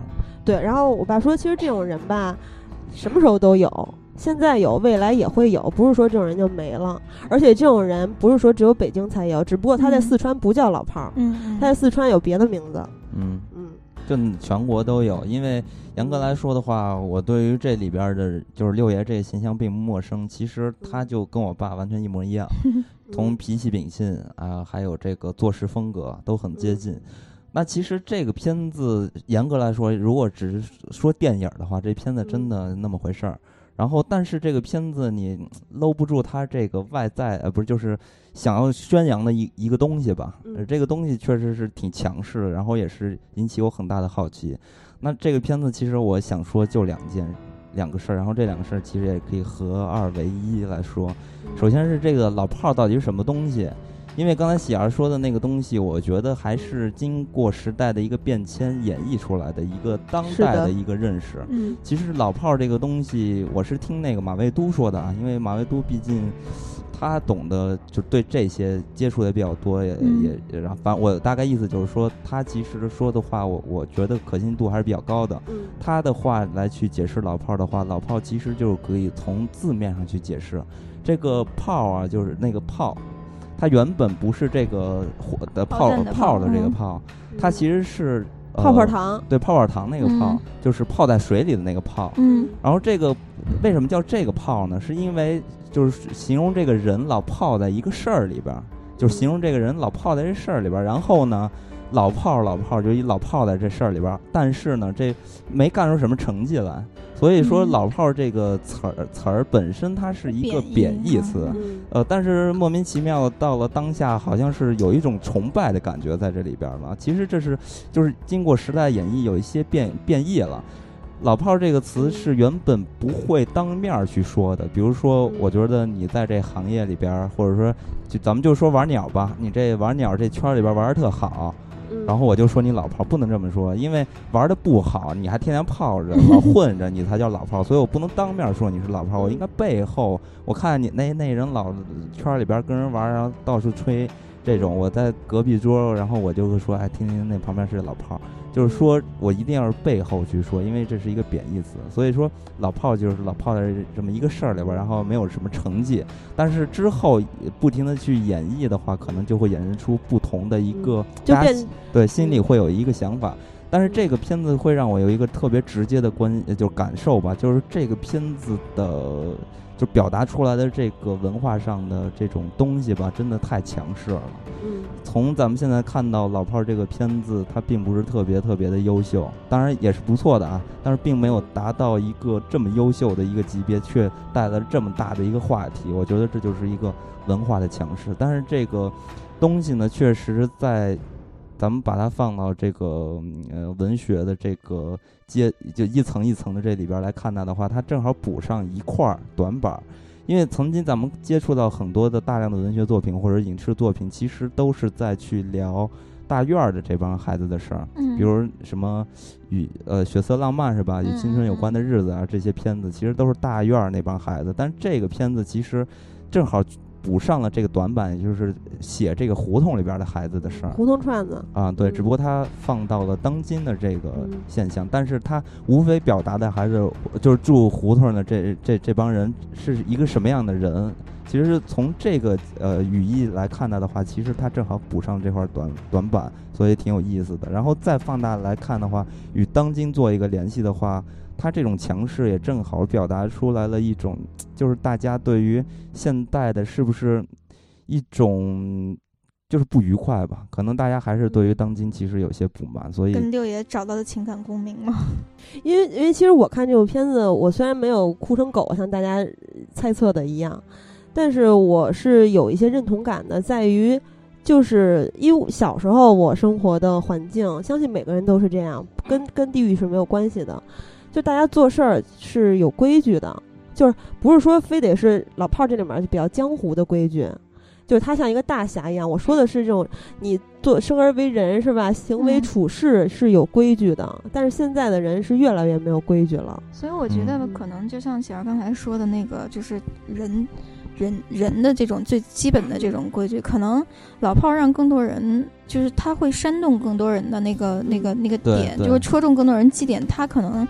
最呃，他可能那个出发点还是说这种人的普世情感，这种呃普遍的情感，并不是说那个因为什么地域啊什么的。这个就说一最简单的吧，小时候我们在菜市场或者是在什么集市特别热闹的地方，看到有人偷东西，一个人说抓小偷，所有人都上去扑倒他。嗯嗯。结果就大概也就前年吧，我我跟我爸，然后在在一个集市上看到有人偷东西。然后我喊了，我我喊了一句抓小偷，然后就一堆人，就是一堆贼追着我们，拿 大砖头就往车上拍，然后我们赶紧开跑了，吓死我了。就当然这只是打个比方，举个例子啊。嗯，那当然这个片子除了。呃，对于曾经的这种往昔的一些好的东西，咱们现在都丢了的这些东西，也捡不起、捡不起来的东西，感觉看起来是捡不起来的这些东西，这些东西其实正好也就是像喜儿说的规矩，然后也是这个片子或者说大家都在聊的一点，就是规矩。我觉得说白了是一个行为准则吧，就是你基本应该具备的，作为一个社会人。但是我在看这部片子第一遍的时候，对于它里面有一个点就是。我我虽然大概明白是怎么回事儿，但是我觉得按照片子里面的这种江湖气息是吧？这种老炮儿他们这种规矩的这种遵循和传承，到最后的这个举报这一点就还挺不规矩的，因为他们约好了是吧？呃，跟小飞约好了是呃是怎么说的来着？打打赢呃查价嘛，查价完了。小飞那边如果赢了，那你就该拿东西拿走。然后小飞这边输了，输赢定啊，我就怎么怎么着，就该怎么处理就怎么处理。但是这场查价还没有查，老炮儿就举报了 啊。但是其实这个举报吧，不是告警察了，就如就是如以老炮儿这个身份来说，你如果告警察，就相当于我上课看看小说被同学举报告老师了，是一个概念。他是告中纪委了。就这第一遍看完之后，我觉得我这个。就稍微有一点点膈应，然后我爸说，其实是这这这种人吧，是很有正义感的，就是这事儿已经超出了老炮儿这群人所能够处理的范围了，这是一个大事儿了，所以大事儿就必须认真的去解决。这个是我觉得是那一代人的政治敏感度吧。嗯，是。然后因为第一遍我有一点点怀疑是不是因为审查，但是后来我觉得。确实是这么回事儿，因为这件事儿已经太大了。对，威尼斯电影节放的也是这个版本，应该不存在审查的这个。嗯，这个。可能就像很多说的，就算是他们的一个行为。对，这是这，我觉得这可能是普通老百姓的一个所谓的正义感。嗯，就是就是我要就是要给中纪委写信啊什么，这这种这种人可能在我们的生活中也有吧。嗯，这跟他所他所推崇的江湖规矩，我觉得还是是不冲突的。对对对，不冲突。嗯，所以看完第二遍之后，所以没有这个疑问了。但是我为什么要说呢？是因为。呃，在很多的各种各样的网站上，都看到很多人，就因为这是这个这个片子，虽然说 不是，虽然说这个片子好评如潮，但是也有一些人是站在反面的，站反面的一个立脚点，认为就是这一点，就是说你他妈规矩规矩怎么不规矩？嗯，其实是这么回事儿。他如果不写这个揭发信，这个事情可能最后完全没有任何解决办法。嗯。对，最后就会变成，因为我看这个片子，我就说幸好管府没把这片子拍成一个斗殴，就是嗯来回的斗殴，而且。而且我而且我觉得有一个有一个让让我觉得很困惑的点，就是他其实他电影的基本上前面几乎就除了结尾，前面都设置的那个。六爷的对立面是吴亦凡，就是小飞这边，然后到最后忽然小飞跟六爷站到了一个一条战线上，然后父就是对面就成了那个公叔，就是小飞的父亲所代表的这个，突然变成了不是新老时代的一个对立，而是说，呃，这老炮这伙跟一个。贪官的 跟一个这样的，就是就是突然矛盾点转移了，让你觉得无所适从。为什么？为什么？就是就是老炮儿的一个矛盾点，就就是就是变成这样了。然后又靠写那个揭发信这样一个办法去解决这个问题。嗯嗯，我觉得其实小飞一开始他在看书的时候有一个交代嘛，小李飞刀，对小飞其实身上是有一股侠气的。对。那么小飞其实跟老炮儿这帮人他是有一定的传承的。但是他叔叔那那种人，那叔叔我不知道他是亲叔还是怎么着，就是就是他爸是放在他身边的盯梢类似于一个就是咱们原来说就是打手，对吧？其实这种人再加上这个贪官的背景，我觉得就是现在这个时代下的这种为了权或者钱不择手段的这一类人，就是他正好代表了就是不规矩的这一类人，是完全不把不把那个小老百姓放在眼里。对，所以其实这点我还是没有什么困惑。这个片子。他在写这剧本的时候设置的最后一个高潮嘛，然后这几个人物你可以看到，他们的变化其实并不是很明显，而且确实是不太一样。比如说，呃，六爷这个人从从一而终一直是这样的，嗯，所以说他斗争的其实一直在和社会。与这个环境去做斗争，但是你去看小飞这个角色，你会发现小飞这个角色是和自己内心做斗争的，所以这两个人物都不一样。而且咱们之前也说了吴亦菲这个角色嘛，吴亦凡啊，吴亦凡，吴亦凡这个角色啊，就是说为什么这个角色好呢？就是好在这个人物是有话可说的点。所以我觉得，其实我第一遍看的时候就觉得可以再悲一点，就是完全是这个问题得不到任何解决，然后。你被时代抛弃了，就是被时代抛弃了。你你你想不到解决之道，然后但是管虎可能用了一种更温和一点的处理方法，就是说那个新一代的本来和你站在对立面的人，有可能会就是跟你有一些呃精神上的一些共通，然后最后会跟你站在一边儿，这样，然后然后再设置另外一个对抗的东西。那所以这回的前五名都被大家就是投出来了，然后也刚才咱们都说了一下。嗯，然后当然，好像你的意思是六到十二没投出来似的。呃，有投啊，就是大我刚才说的投出来前五嘛。对，咱们重点说了一下前五名，然后六到十二呢，这几部片子给大家再念一遍吧，怕有的人没有参与投票，或者是投完忘了，是吧？对。那么是从十二名说起还是第六名？六吧。啊，六，第六名是《姐姐吴先生》一百六十七票，第七名是《刺客聂隐娘》一百二十一票，第八名是《十二公民》一百二十七票。第九名是一个勺子，一百一十五票；第十名是山河故人一零一，嗯，好可怜。第十一是闯入者六十六，十二是夹在水草丰茂的地方二十五，这才可怜呢。没想到我这么喜欢的山河故人排到了倒数第三。对，如果有十部的话，应该就是最后一名。至少是佳片呀。对，我觉得从六到十二这里边确实是遗漏了一些，就是没有排上去的片子。嗯像《姐姐吴先生》和《刺客聂隐娘》，还有《山河故人》，咱们都在之前的啊，包括勺子，咱们都在之前的观影指南里面，在捋当月的电影，然后再说下个月的电影的时候都聊过了。啊，那么其实《十二公民》咱们是没有说过的。嗯。十二公民，其实我觉得这个片子挺尴尬的，嗯，因为本身呢，它是一个翻拍嘛，然后确实翻拍的特别特别的用心，然后效果特别好，尤其是在做本地化的方面上，那叫本土化，本土化。然后你比如说这个台词，还有这些人物的心态、心理，还有身份，对啊。然后这个片子，我记得《十二公民》是比《十二怒汉》要长一段时间的，就在时长上要长的。其实这长出来的东西。不是在，就是咱们有意义的找这个点来说的话，其实它尝出来的东西正好是附加了一些当代社会的一些热题，比如说仇富啊、富二代啊，呃，这个媒体的这个舆论啊等等的这些东西。那个球球儿是吧？傍大款。对，其实这些东西呢，也就是在做本土化做的特别好的一些。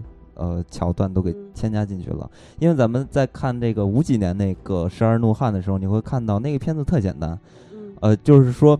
呃，不是说这个故事简单什么的啊，只是说他在讲这个故事的特别简单，通过人物他不会去外带很多很多社会上的对社会议题这些，他就是很严肃的去讲这个法，讲这个事儿，讲这个人，所以说就做的非常的非常的标志，所以那个片子的剧本真的是超强，天衣无缝。我我我是没看《十二公民》，但是我是非常非常喜欢那个《十二怒汉》。对，《十二公民》这个它是有话剧。版吗？还是说他只是单纯的把电影拍成了这样一个形式？拍成了一个形式。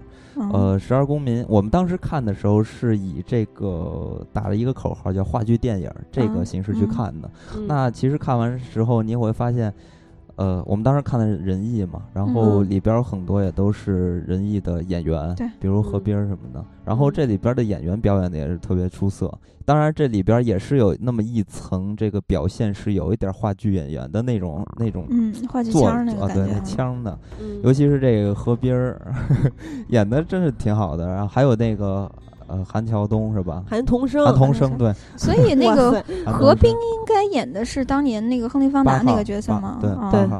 然后韩童生其实演的就是那个三号还是四号，就是特轴那个，就是特别暴躁那个。其实就是这俩人这个戏嘛，呃，但是这两个人表演的还都是特别出色的，尤其是我我觉得特别搞笑的，也不能说搞笑，就是特别好玩的，就是。韩童生这个角色，他的表演把这个人算是演活了。嗯，因为大家都知道韩童生，如果看电视剧的时候，你都发现他都是那个样，然后在这个片子里边还是那种作风，也是方法派的感觉。对，但是确实演的很鲜明，然后很很生动啊。尤其是里边他说到了他和他儿子的关系的时候，用的那些词都特别特别的本土化。里边他说他形容他儿子就是说。长得特帅，骚壮，骚壮是是什么？是北京话吗？我没听过，可能就是北京的各种编的这种 特别俏皮话、土话是吧？嗯，就就就很很好玩。然后你光是看这些人物的表演，你觉得也很好玩。然后这个片子呢，因为咱们中国的国情和美国还是不一样嘛。然后咱们中国是这个大陆法系，然后陪审团制是吗？啊，对，呃，不是，呃，英美法系是陪审团制嘛。然后咱们中国其实是。按理来说是没有这个东西，但实际上也会采取，因为现在这两种法系也都在做一个融合嘛。但是呢，在这个片子里边，他是把这个事儿，就这个陪审团这个事儿，案例分析，对，做成一个就是考试的一个模拟。所以这个片子就是说，他做的好的地方，就是说他要把这个东西给。说圆了，合理性吗？对，合理性得做出来，所以他把八号的这个身份做成了一个检察官。也正是因为这个检察官吧，可能让有一些观众会觉得，哇塞，太生硬了，可能就会觉得这是不是又是主旋律啊？要不然又是这个过审啊？这这方面去考虑。但是我觉得，其实正是因为八号是陪审团的这个角色的存在，让这个片子合理了。就是说，大家要去想啊，就是咱们中国没有这种制度的话。呃，这种事儿不关己，高高挂起嘛，就我没必要较这个真儿嘛，对吧？所以说他必须要有这么一个专业的人士在这里边，这个事儿才能成立。所以是从这个剧作上去考虑的话，这点是非常重要的。然后，也是正好通过这一点呢，也引申出来几个话题。一个话题是这个片子是不是代表着官方？因为检就是检察官这个形象的呃置入，让这个东西变成有一种阴谋论的这种呃角度去聊这个事儿，你会觉得这是不是代表着象征着法律能呃就是呃或者说是怎么说呢？就是。我设了这么一个局，然后带着大家去参与，然后最后去说明，其实你们要信任法律啊，或者之类的，然后来形容这个咱们国民就是傻之类的 这个角度啊。我我是我是觉得通过这个人物的身份，其实可以探讨出这种，就是你会有这种方面的思考吧。然后还有一种就是说，这个事情就是很正常的，就是咱们还是要就是呃正能量的角度来去看待这个事情，合理化的去看待。结尾也是。这个男孩就是判断是无罪，是吗？啊，对，其实对，其实他关于本身的案情跟《十二怒汉》是完全一样的，只不过是在每个陪审员不是，当然在这里面不是陪审员，是这个这些家长啊，这些就是法学院学生的家长，他们在做这个陪审员这个角色，《十二怒汉》里的，只不过是他们的身份做了一些本土化，带入一些社会意义，这些家长本身的身份带出来的社会意义。这也是这部电影里面大家值值得探讨的或值得关注的东西，或者说他想反映的东西吧。但我觉得这些人的就是他们在讲述自己的故事的时候是极其做作的，就让我一度的出戏。就莫名其妙的，他会在某个节点的时候，就人家在讨论案情，他突然发疯，然后然后就说自己的什么这些这些等等那些事儿，然后带出自己的偏见，所以他会这么去表决啊，怎么等等等等。就是他的动机，他去交代的时候，这个时就是就时机编的是，我觉得非常做作。那这是不是跟他的形式有关呢？我觉得对，就是表演方面的一个原因。我我身边，因为我自己没看过，但是我身边看过的人有嗯两种声音吧，一种就是觉得好，一种是觉得呃导演用这种话剧的方式去拍电影是不是值得商榷？嗯。嗯，就可能就喜儿刚才说那个问题，就是说那个演员在对对对交代动机，就是包包括自己的身份上面，用这种话剧的表演方式去去去做，是不是合适？包括说普通观众的接受度，我觉得都都可能要值得商榷吧。对，就是他准备开这个，他们这个模拟是准备开始的时候，就是像话剧准备开演，在布置场地的时候，嗯，然后他们在表演的过程中。我就感觉他们在演话剧，就是有一种什么感觉？给我的这种感觉就是，一切他们在发表的言论和这些这个行为和举动都是计划内的，嗯，就有种这种感觉，就是在背台词儿是吗？嗯，倒倒也不至于了，反正 确实也有一些听友也在说了嘛，就是受不了，就是感觉他们在演戏的时候全是吼，在那嘶吼，这确实就是话剧演员的那种表演方式嘛。嗯，但是我是觉得这个片子它。特别好啊，就是好是好在什么地方？就是他所有的好都是因为《十二怒汉》，就是这个文本性，就是他原本《十二怒汉》IP 好，对对对，IP 好，就他这个剧本写的太好，他不只是拿在了任何一个国家去看待的话，他他他都会衍生出另外的一番味道，所以我就觉得这个片子特别尴尬。就咱们再说他哪儿好哪儿好，其实都归都是在说剧作的问题。对，其实。到说到最后，其实还是《十二怒汉》好，所以说我觉得向原作致敬。对，这原作真是太好，大家推荐大家看看完绝对毫不犹豫打五星。太太喜欢了，我是个人特别喜欢。那么在这七部里面，你还有哪一部想说说？嗯，就这么顺下来吧。那个《解救吴先生》，我是觉得还不错的，就是在丁晟个人的作品序列里面也算是不错的一部。嗯，然后他可能比较特别的，就是用一种纪实的那种手法，就是像什么《今日说法》什么那种，去拍这么一个根据真实的事情改编的。嗯，呃，就像刚才金刚说那个《十二公民》。你最终的讨论落点还是在这个剧作，原作很很出色。然后那个解决吴先生这个事情本身，就是这个电影本身，你讨论最后落点还是当初就是沃尔夫被绑架这个事情，就是他的原来的这个案件是非常有意思的。然后丁晟再用这种纪录片的形式去拍出来，你就会觉得，嗯，对，就更有那个看电视的感觉。对，而且那 个他这个里面本身吴先生这个身份设置就是。跟刘德华刻意弄了很多巧合的地方，你你就会把刘德华这个人物带进去之后，会觉得嗯，还还挺还挺逗的。然后呃，就是嗯，包括它里面对这个呃，就是公安干警的这个描写也是非常写实的。嗯，就是当时那个，因为丁晟他自己有这个背景，然后包括刘烨去那个警队体验生活什么的，包括满口脏脏话什么的，其实跟那个烈日灼心一样，就是他本身是一个活生生的人这样一个角角色，也不是说高大全呀什么的。然后其实在这里面，我觉得刘德华演的也挺好的。对对对，就是说这个片子其实表演都挺不错的。对，表演都挺不错的，就是包括那个丁晟自己喜欢用的那帮人，劫匪啊什么的，整体表演对。对整体表演，就是对 对对，刘烨没让你出戏吗？没有，我我没出戏，我真的觉得刘烨在这里面还还是就是你想想一下他平常的那么过的那个那个叫什么？他天堂火火华社社长那个那个身份，但是你就觉得他在丁晟的电影里面还是，但是这个里面要说演员的话，肯定还是王千源了，是就是太出彩了，独狼，对对对，太出彩了，就是你在那个国产电影里面看到这样一个反面角色，而且当时。呃，这个这个片子我可能幕后了解的也比较多，就是丁晟他自己做做功课，确实也做的特别到位。包括那个王千源他演的很多部分，其实都是完全的参考对录像那个华子的那个那个那个录像。嗯，我我第一遍看的时候还觉得有几个地方不太不太不太理解，说为什么要这样设置。后来导演说，因为这全是真实发生过的这个事情，包括包括给华子一些。人性化的一些设定，我觉得这应该可能可能我看电影的这个这个理解比较极端一点，我觉得他就应该是纯粹的一个恶人。你跟我想法一模一样，我原来说的也是，我会觉得这个人就应该是恶。对啊，特别是他他他妈去看他呀什么那场戏，虽然演的的确很好，但是我觉得对。就是你想让这个人物更丰富一点吧，虽然说这本身也是这个这个电影，就是现实中也中间也的确有这么一场戏，说王千源的那个动作台词就完全就是按那个那个那个人来的，那我觉得可以更。嗯，更极端一点。会有人抗议你的，我对对对我被人抗议过。对，当时对我们那那个那个场，当时就有一个人站起来抗议，我说觉得觉得是我是是有必要的，就是从那个戏剧，就是从剧作的角度来看也是有必要的。金刚刚才温婉的笑了。然后那个再往下顺的话，聂隐娘这个这个这个我是个人情。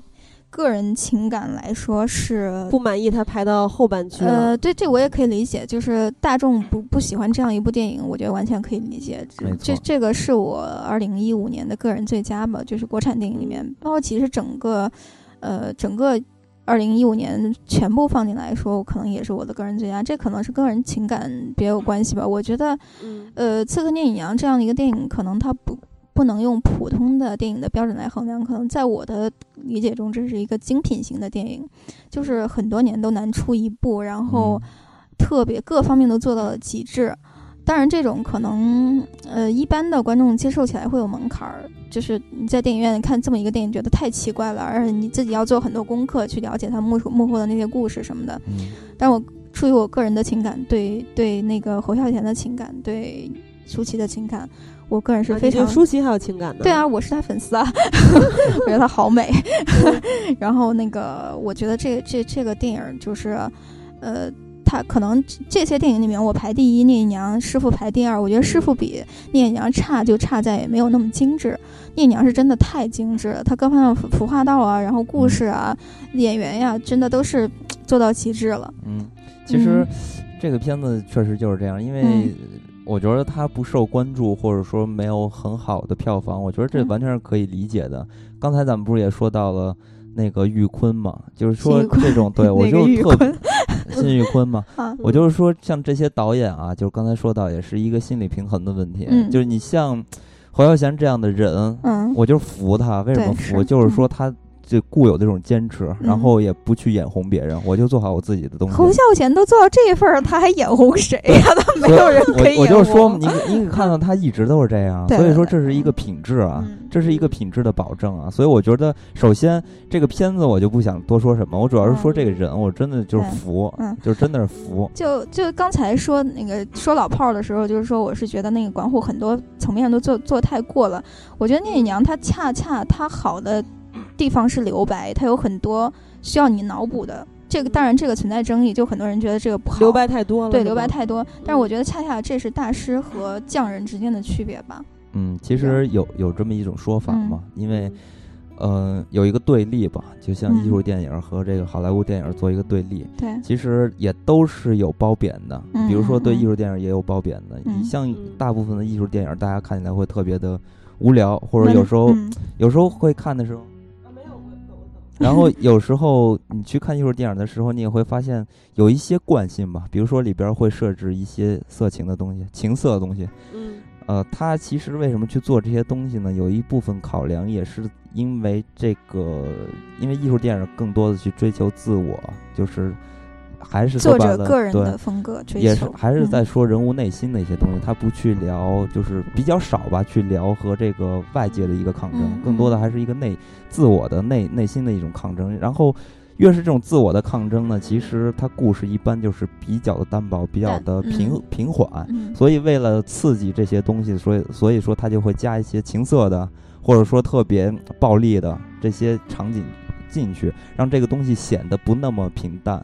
但是咱们再看侯孝贤的东西，我就觉得牛就牛在这儿，就是说太冷静了，就是怎么能怎么能有这么一个人，就能这么牛？复议。所以，呃，所以我就觉得真的是特别佩服。然后我当时在看这个片子的时候，我其实也不会去关注他的故事了。我看这个片子，他首先从审美上已经已经是远远甩了其他电影一大截。就是想说这个，因为这个看这个片子的时候，你会有大量的灵感来源，或者说你对于自己去做作品的时候会有很大的帮助。因为当时我在看这个片子的时候，一下就看到这个片子的构图。如果说的俗点儿的话，这就是摄影上的那种三分法呀、几分法的一种摄，呃，就是那那个构图的一个关系。然后你再看，你每一张图挑出来，咱们可以画一个格，把那个九格还有七格放进去，完全都是比。都比好的，你就去想这这一幕一幕拍摄的时候怎么拍的，能严格计算的这么好，你能这这种品质感真的是不好不好办。对，我觉得它就是可能我个人就觉得它都不是一个商品，更像一个艺术品吧，这样一个电影。对，所以但是这种艺术电影的话，必然就不是大众讨论的一个东西，所以是完全可以理解。所以咱们就过了，过吧，说了不少了。最后再说一部，最后再说一个，我希望大家。可以看一下的电影吧，嗯，就是最后一名，夹在水草丰茂的地方。我觉得，我觉得它只有二十五票，是因为大家都没看。对它上映的时间好像极短吧，非常短。对，公映了吗？公映了是吧？公映了，但是相信很多人不知道它公映了。嗯。嗯，排片儿挺惨的。嗯，这部片子其实讲的是兄弟两个，对，就是找自己的父亲，就是找回家的路嘛。嗯嗯，就是从他爷爷家，因为他平常就是他爷爷养着，然后那个他爷爷去世了，爷爷养的。啊，对对，爷爷去世，然后他就要就是就是要回到他。找到他爸爸妈妈是那个游牧的那种那种，对他们是遇故族人。其实我为什么喜欢这样的电影啊？就我看有有人说，好像就是在呃首映的时候看完之后，跟导演说，虽然看的有点困了，但是我很喜欢。是它整体上其实挺是属于那种暗流涌动的，然后很静的电影。对，就这种片子其实也是刚才咱们说到的那种嘛，就是故事确实是。太平静了，但是你去分析的时候，你会发现这些人物的设置其实很有意思，因为哥哥和弟弟的这个生活环境不一样，所以造成两个人心中其实是有一些斗争的，所以在这一路上，他们俩作为伴侣。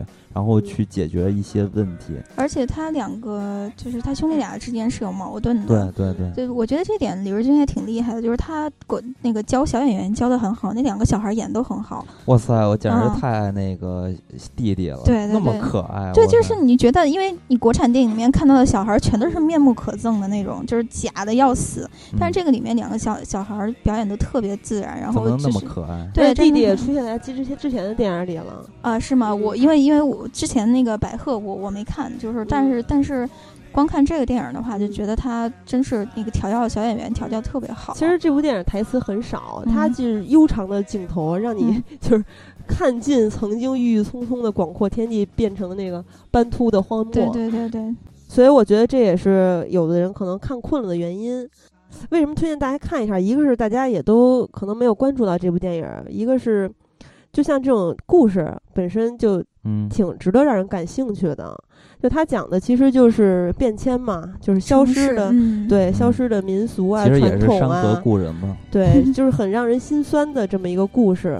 就是其实前两天我看到一个新闻，就是说全球最后一头雄性白犀牛苏丹今年已经四十三岁了，就大概它可以活到五十岁。然后到了五十岁，可能他就会死掉了。对，现在是有四十个持枪护林员在二十四小时昼夜保护他。之前还给他就是尝试配对儿嘛，跟两个雌性犀牛，然后也没有成功，因为它岁数太大，精子不太行了。然后另外一个白呃雄性白犀牛也死了，它就是世界上最后一头了。如果配对儿没有成功的话，它死掉了，可能这个物种就灭绝了。嗯，呃其实还有就是，因为我之前我特别喜欢虎和豹，所以所以就比如说新疆虎啊和台湾云豹，台湾云豹超级漂亮，也都是因为被猎杀和栖息地被破坏灭绝掉了。我又得反省了，我不去杀企鹅了。啊，你杀过企鹅吗？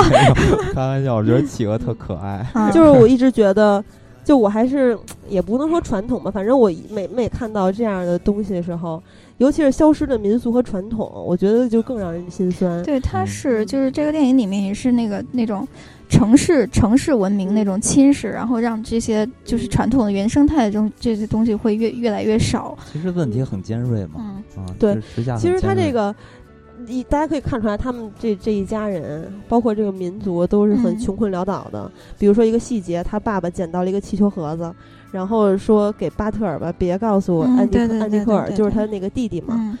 就但是这不是一个讲这俩孩子多穷多惨的电影。刚才大家也说了，在他们在荒漠中的这段穿行去找寻回家的路的过程，对他们两个来说，就这两兄弟是一次和解的契机。也我觉得对于这两个孩子来说，也像一次探险一样。就像弟弟就探秘下水道的时候，哥哥进窑洞里边看壁画的时候，就还是有很多童真在里面。是的，他这个整个的就是在寻找的这个过程中间，兄弟俩的互动，就很多人说有有一种当年阿巴斯的电影里面那种什么何处是我朋友的家呀，就是那种儿童。那种纯真的这这个这个部分还是挺挺的，对，而且其实影片一开始说这个这个老爷爷去世掉了，他们的爷爷说现在好多年轻人卖掉牛羊搬到农场种地，啊，就有的人去什么淘金了，有的人去城里打工再也回不来了，嗯，然后后来到影片的中后段吧，他们碰到那个老喇嘛，老喇嘛也说说你们的阿爸虽然没来接你们，他继续游牧，要坚持留在这片草原上，我们应该尊敬他。然后这个时候，可能大家都以为这部片子到最后他们会在水草丰茂的地方，会找到，对，找到他们的家，而那真是水草丰茂的地方去继放牧，啊，继续他们的传统。但是其实最后大家看到的是一片片的厂房，是工业时代下再回不去的从前。我觉得就当时，因为我觉得弟弟跟哥哥塑造是不一样的。弟弟一开始就说不喜欢上学，因为不上学可以到这个草原上自由的牧羊。嗯，就是他对于他们家，就是他们这个族人的这些，还是有一定传承的。对，然后他也是更有感情的。然后，所以我到最后会以为弟弟会流眼泪。然后后来再想一想，就觉得正好他表达了是。就不不会流眼泪，因为这是牧民的下一代必须面对的未来。是，就好多东西值得你去琢磨琢磨。而且还有一点是特别特别触动我的，相信很多人不会被触动，就是这个记得他们老喇嘛在跟这个，嗯，记得那个老喇嘛在跟哥哥说话的时候说说，你看那个图轴叫做“父母恩重经变图”，然后这个这个图其实是一个图轴嘛，上面有佛菩萨、僧人、俗人等一百一十多个人。然后在这个老喇嘛跟他们告别的时候，说了一句话，说“孔一门庭望，归来莫太迟”。这个其实来自于“父母恩重经变相”，这是就是重庆大族石刻群的这个宝顶山摩崖石刻的第十五龛。啊，然后其实主要就是从父母在佛前求子，到怀胎临产，再到哺育、临产受苦、生子忘忧、厌苦吐甜，这大家可以自己去。去有机会可以去看一看，就我觉得母亲就是这样的，不愁纸肉尽，唯恐小儿饥。就是这个，其实这个像主要表达的核心思想就是孝道嘛。大家都知道，儒家的父母在，不远游，游必有方。孩子长大了，为了好前程，父母即便有百般不愿，千般不甘，也无可奈何，要与骨肉作别嘛。孩子远走他方，是百般不愿，千般不甘，就变成了百般想，千般念。就曾经我见过一些在外灯红酒绿、嫌弃自己故乡，在浮华的环境里泡久了，甚至嫌弃自己父母的人。正好不是春节了吗？我们的听友出门在外，逢年过节肯定是要回家的。但是我也见过平时就不愿意回家，借着长假机会还要出去玩的。虽然就轮不着我多管闲事儿，但还是希望大家别光顾着自己享受。走得久了，记得回家；走得远了，也要认识回家的路。嗯。这个 就是我我差差个话就是。就是这个导演那个李瑞军，他当时那个这个电影做那个发布会的时候，是在呃甘肃，就是他老家，然后在那儿 一个挺挺荒荒僻的地方。之所以选在那儿，是因为他想请韩寒给他站台，然后韩寒刚好跑拉拉力赛，在在那个甘肃那块儿。然后他那个发布会做的就是因为因为很偏远，然后媒体也叫苦连天的，就是特别难，然后飞机还要再坐大巴再摇摇晃晃过去。然后他那个发布会现场还让他妈妈做的那种甘肃当地的那种，呃，饼吧，嗯，就是做的特别可爱的那种，就是。就是我当时觉得哇，好，就是就是你会觉得这个创作者他面临的这个就是商业压力，然后他要去做宣传，然后他面临的这个困境，然后就是就是还要自己妈妈去上阵去做做一些当地特色的这种东西，会觉得他们的确是挺难的，挺不容易的，然后还要坚持拍这样的一种就是艺术电影，嗯，还是挺可贵的，还是又回到了最开始那个说那个辛玉坤的那种。所以这觉得这种导演是值得鼓励的，就是，但是他好像现在不知道他下部要拍什么。那我觉得按他的路子来来来看的话，可能还是要拍这种艺术电影吧。对，但是我觉得他应该稍微的做一些变化，因为他确实他他用的一些方式确实有一些老套。嗯，就是都是曾经贾贾樟柯用过的。就是我觉得适适度的还是要稍微的。就是改改变一下他的表达吧，就是方式吧，就手段上。然后咱们剩下的这七部其实也说差不多了，其余的咱们在之前的节目里都聊过，大家可以回去听听。呃，但是其实有两部，一个是香港的《踏雪寻梅》，嗯，一个是台湾的《醉生梦死》。啊，等我我我再插一句啊，其实我们这回这榜单确实会埋没一些我们没有看到，但是有可能潜在。成为华语特别好的一些影片，那那些影片真的是因为现在看不着，我们也没有资源，所以有没有这个资格把它放上去？对，反正其中其中有一部我特别感兴趣，是那个《洛塔》吧，就是讲这个西藏的那个啊纪录片，好像是一个。嗯，对我刚才说那两部，可能是我个人比较想看的，一部香港，一部台湾的，我们俩都是没有找到。电影可以看不了，但是很多之前去香港的时候看过《太雪寻梅》。对，我恰好看了《太雪寻梅》。其实当时分享一下，其实当时《醉生梦死》也在上，但是没有记，就是就是因为时间实在是安排不过来了。所以我先提说两句《醉生梦死》，就是我其他朋友在香港看了，说挺重口的。然后里面挺多那种特别限制级的，我不知道他在香港应该也是划到三级了吧？是不是和《军中乐园》一样那个？呃，对对，反正有同性的情节情节。然后，但是这个因为没看，也就也就不说了。他好像之前在金马拿拿了好多奖，是吧？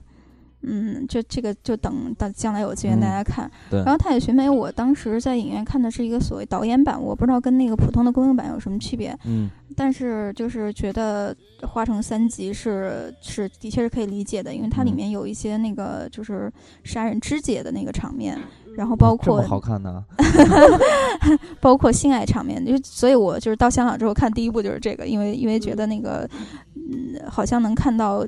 十几年前香港电影的三级片儿那种，对对对，但是它其实整体上非常沉重，就是他要他要剖析，因为它这个也是根据真实的那个案件改编的，他要去剖析这个这个呃杀人的这个人以及死了的这个女孩，他们就是包括他们的原生家庭对他们的影响，就是说他为什么杀人，他为什么想死，这样，因为其实当时的这个案子并没有准确的判，就是判。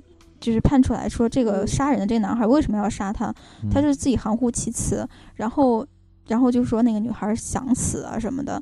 他就是从三三条线吧，这个这个电影从线条三条线，一条是郭富城这个警察，他也是他也是家庭有问题，然后另外一条是这个杀人的这个男孩也是家庭有问题，然后被外外人歧视啊什么的，再有就是这个死了的这个女孩也是家庭问题很大，嗯，呃，我觉得这个片子我我个人不是特别喜欢，因为觉得那个。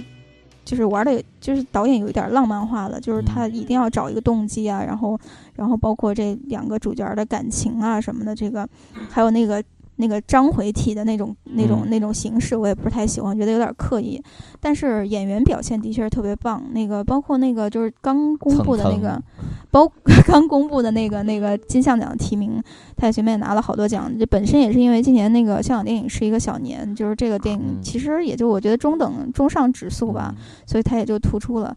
但是那个郭富城的话，他挺卖力，但是我觉得他被两个新人给秒了啊。两个新新人是春夏，春夏是女主角，就是牺牲挺大的，有露点镜头。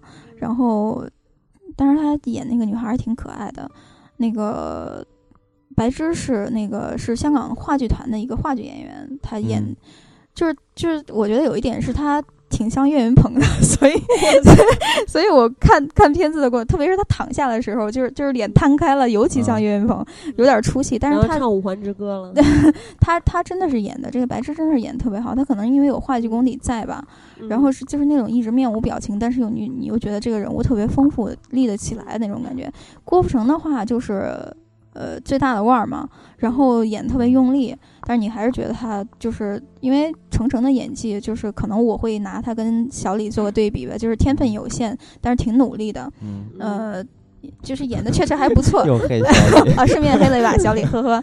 哇塞，我觉得今年应该会有一些人会攻击你，因为大家都说今年的奥斯卡小李，嗯，我也觉得他很有戏了什么的。对，我也觉得他是他的是到的时候，他也挺有戏，挺努力。但是他的最大的筹码就是他的努力。他还是没有天分，这条我没问。咱们在奥斯卡的那那个 那节目里说，对，就是这个这个单就《太学明》这个片子来说，我觉得这个因为这个翁子光这个导演他也不是特别成熟的，而且这个作品我觉得也还就挺多毛病的。呃，我我觉得主要还是他特别刻意吧。然后，而且那个大家想看到那些什么肢解什么那些镜头，我觉得也就那样。嗯，但是它里面还提到另外一个案件，就是。也是应该也是那个所谓的，就是香港几大凶案里面有一个有一点类似那个 Hello Kitty 藏尸案那个，就是就是说那个几个少几个少年那个虐杀一个一个一个一个少妇，就是这个案子，然后把他头煮了呀什么的这种，嗯，那个我觉得还是也是属于那种让你看了之后觉得挺不舒服的。反正这个片子就是整体上感给人的感觉就是看完之后不舒服，不是说因为这个电影不好看，而是因为它反映的一些问题事儿，是吧？对，特别是在香港这么一个。就是特别多人，然后就是穷人就会特别穷的这种，就是他，因为他里面的这几个主角全都是生活在困境中的人，就是条件也特别不好啊什么的，然后但是还是要往这儿挤，就是女主角就是从外地来香港的那种，就是。可能他对底层人的这么一个关注是是是值得注意的吧，是值得嘉许的。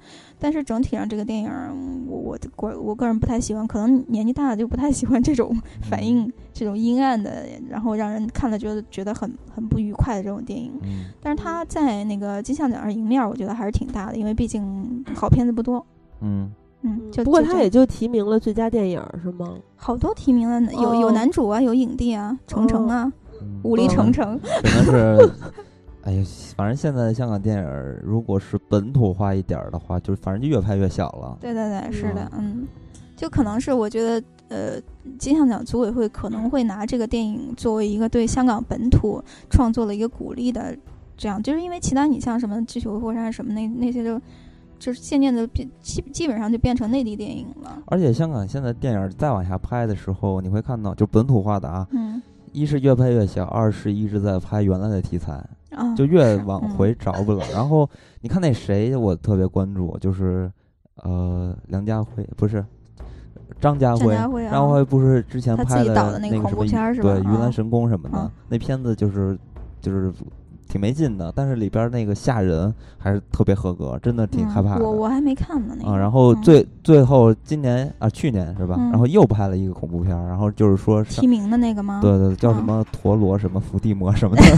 陀螺伏地魔，天哪，好想看。大概这意思吧。反正就是我我还是觉得香港这电影啊，就是。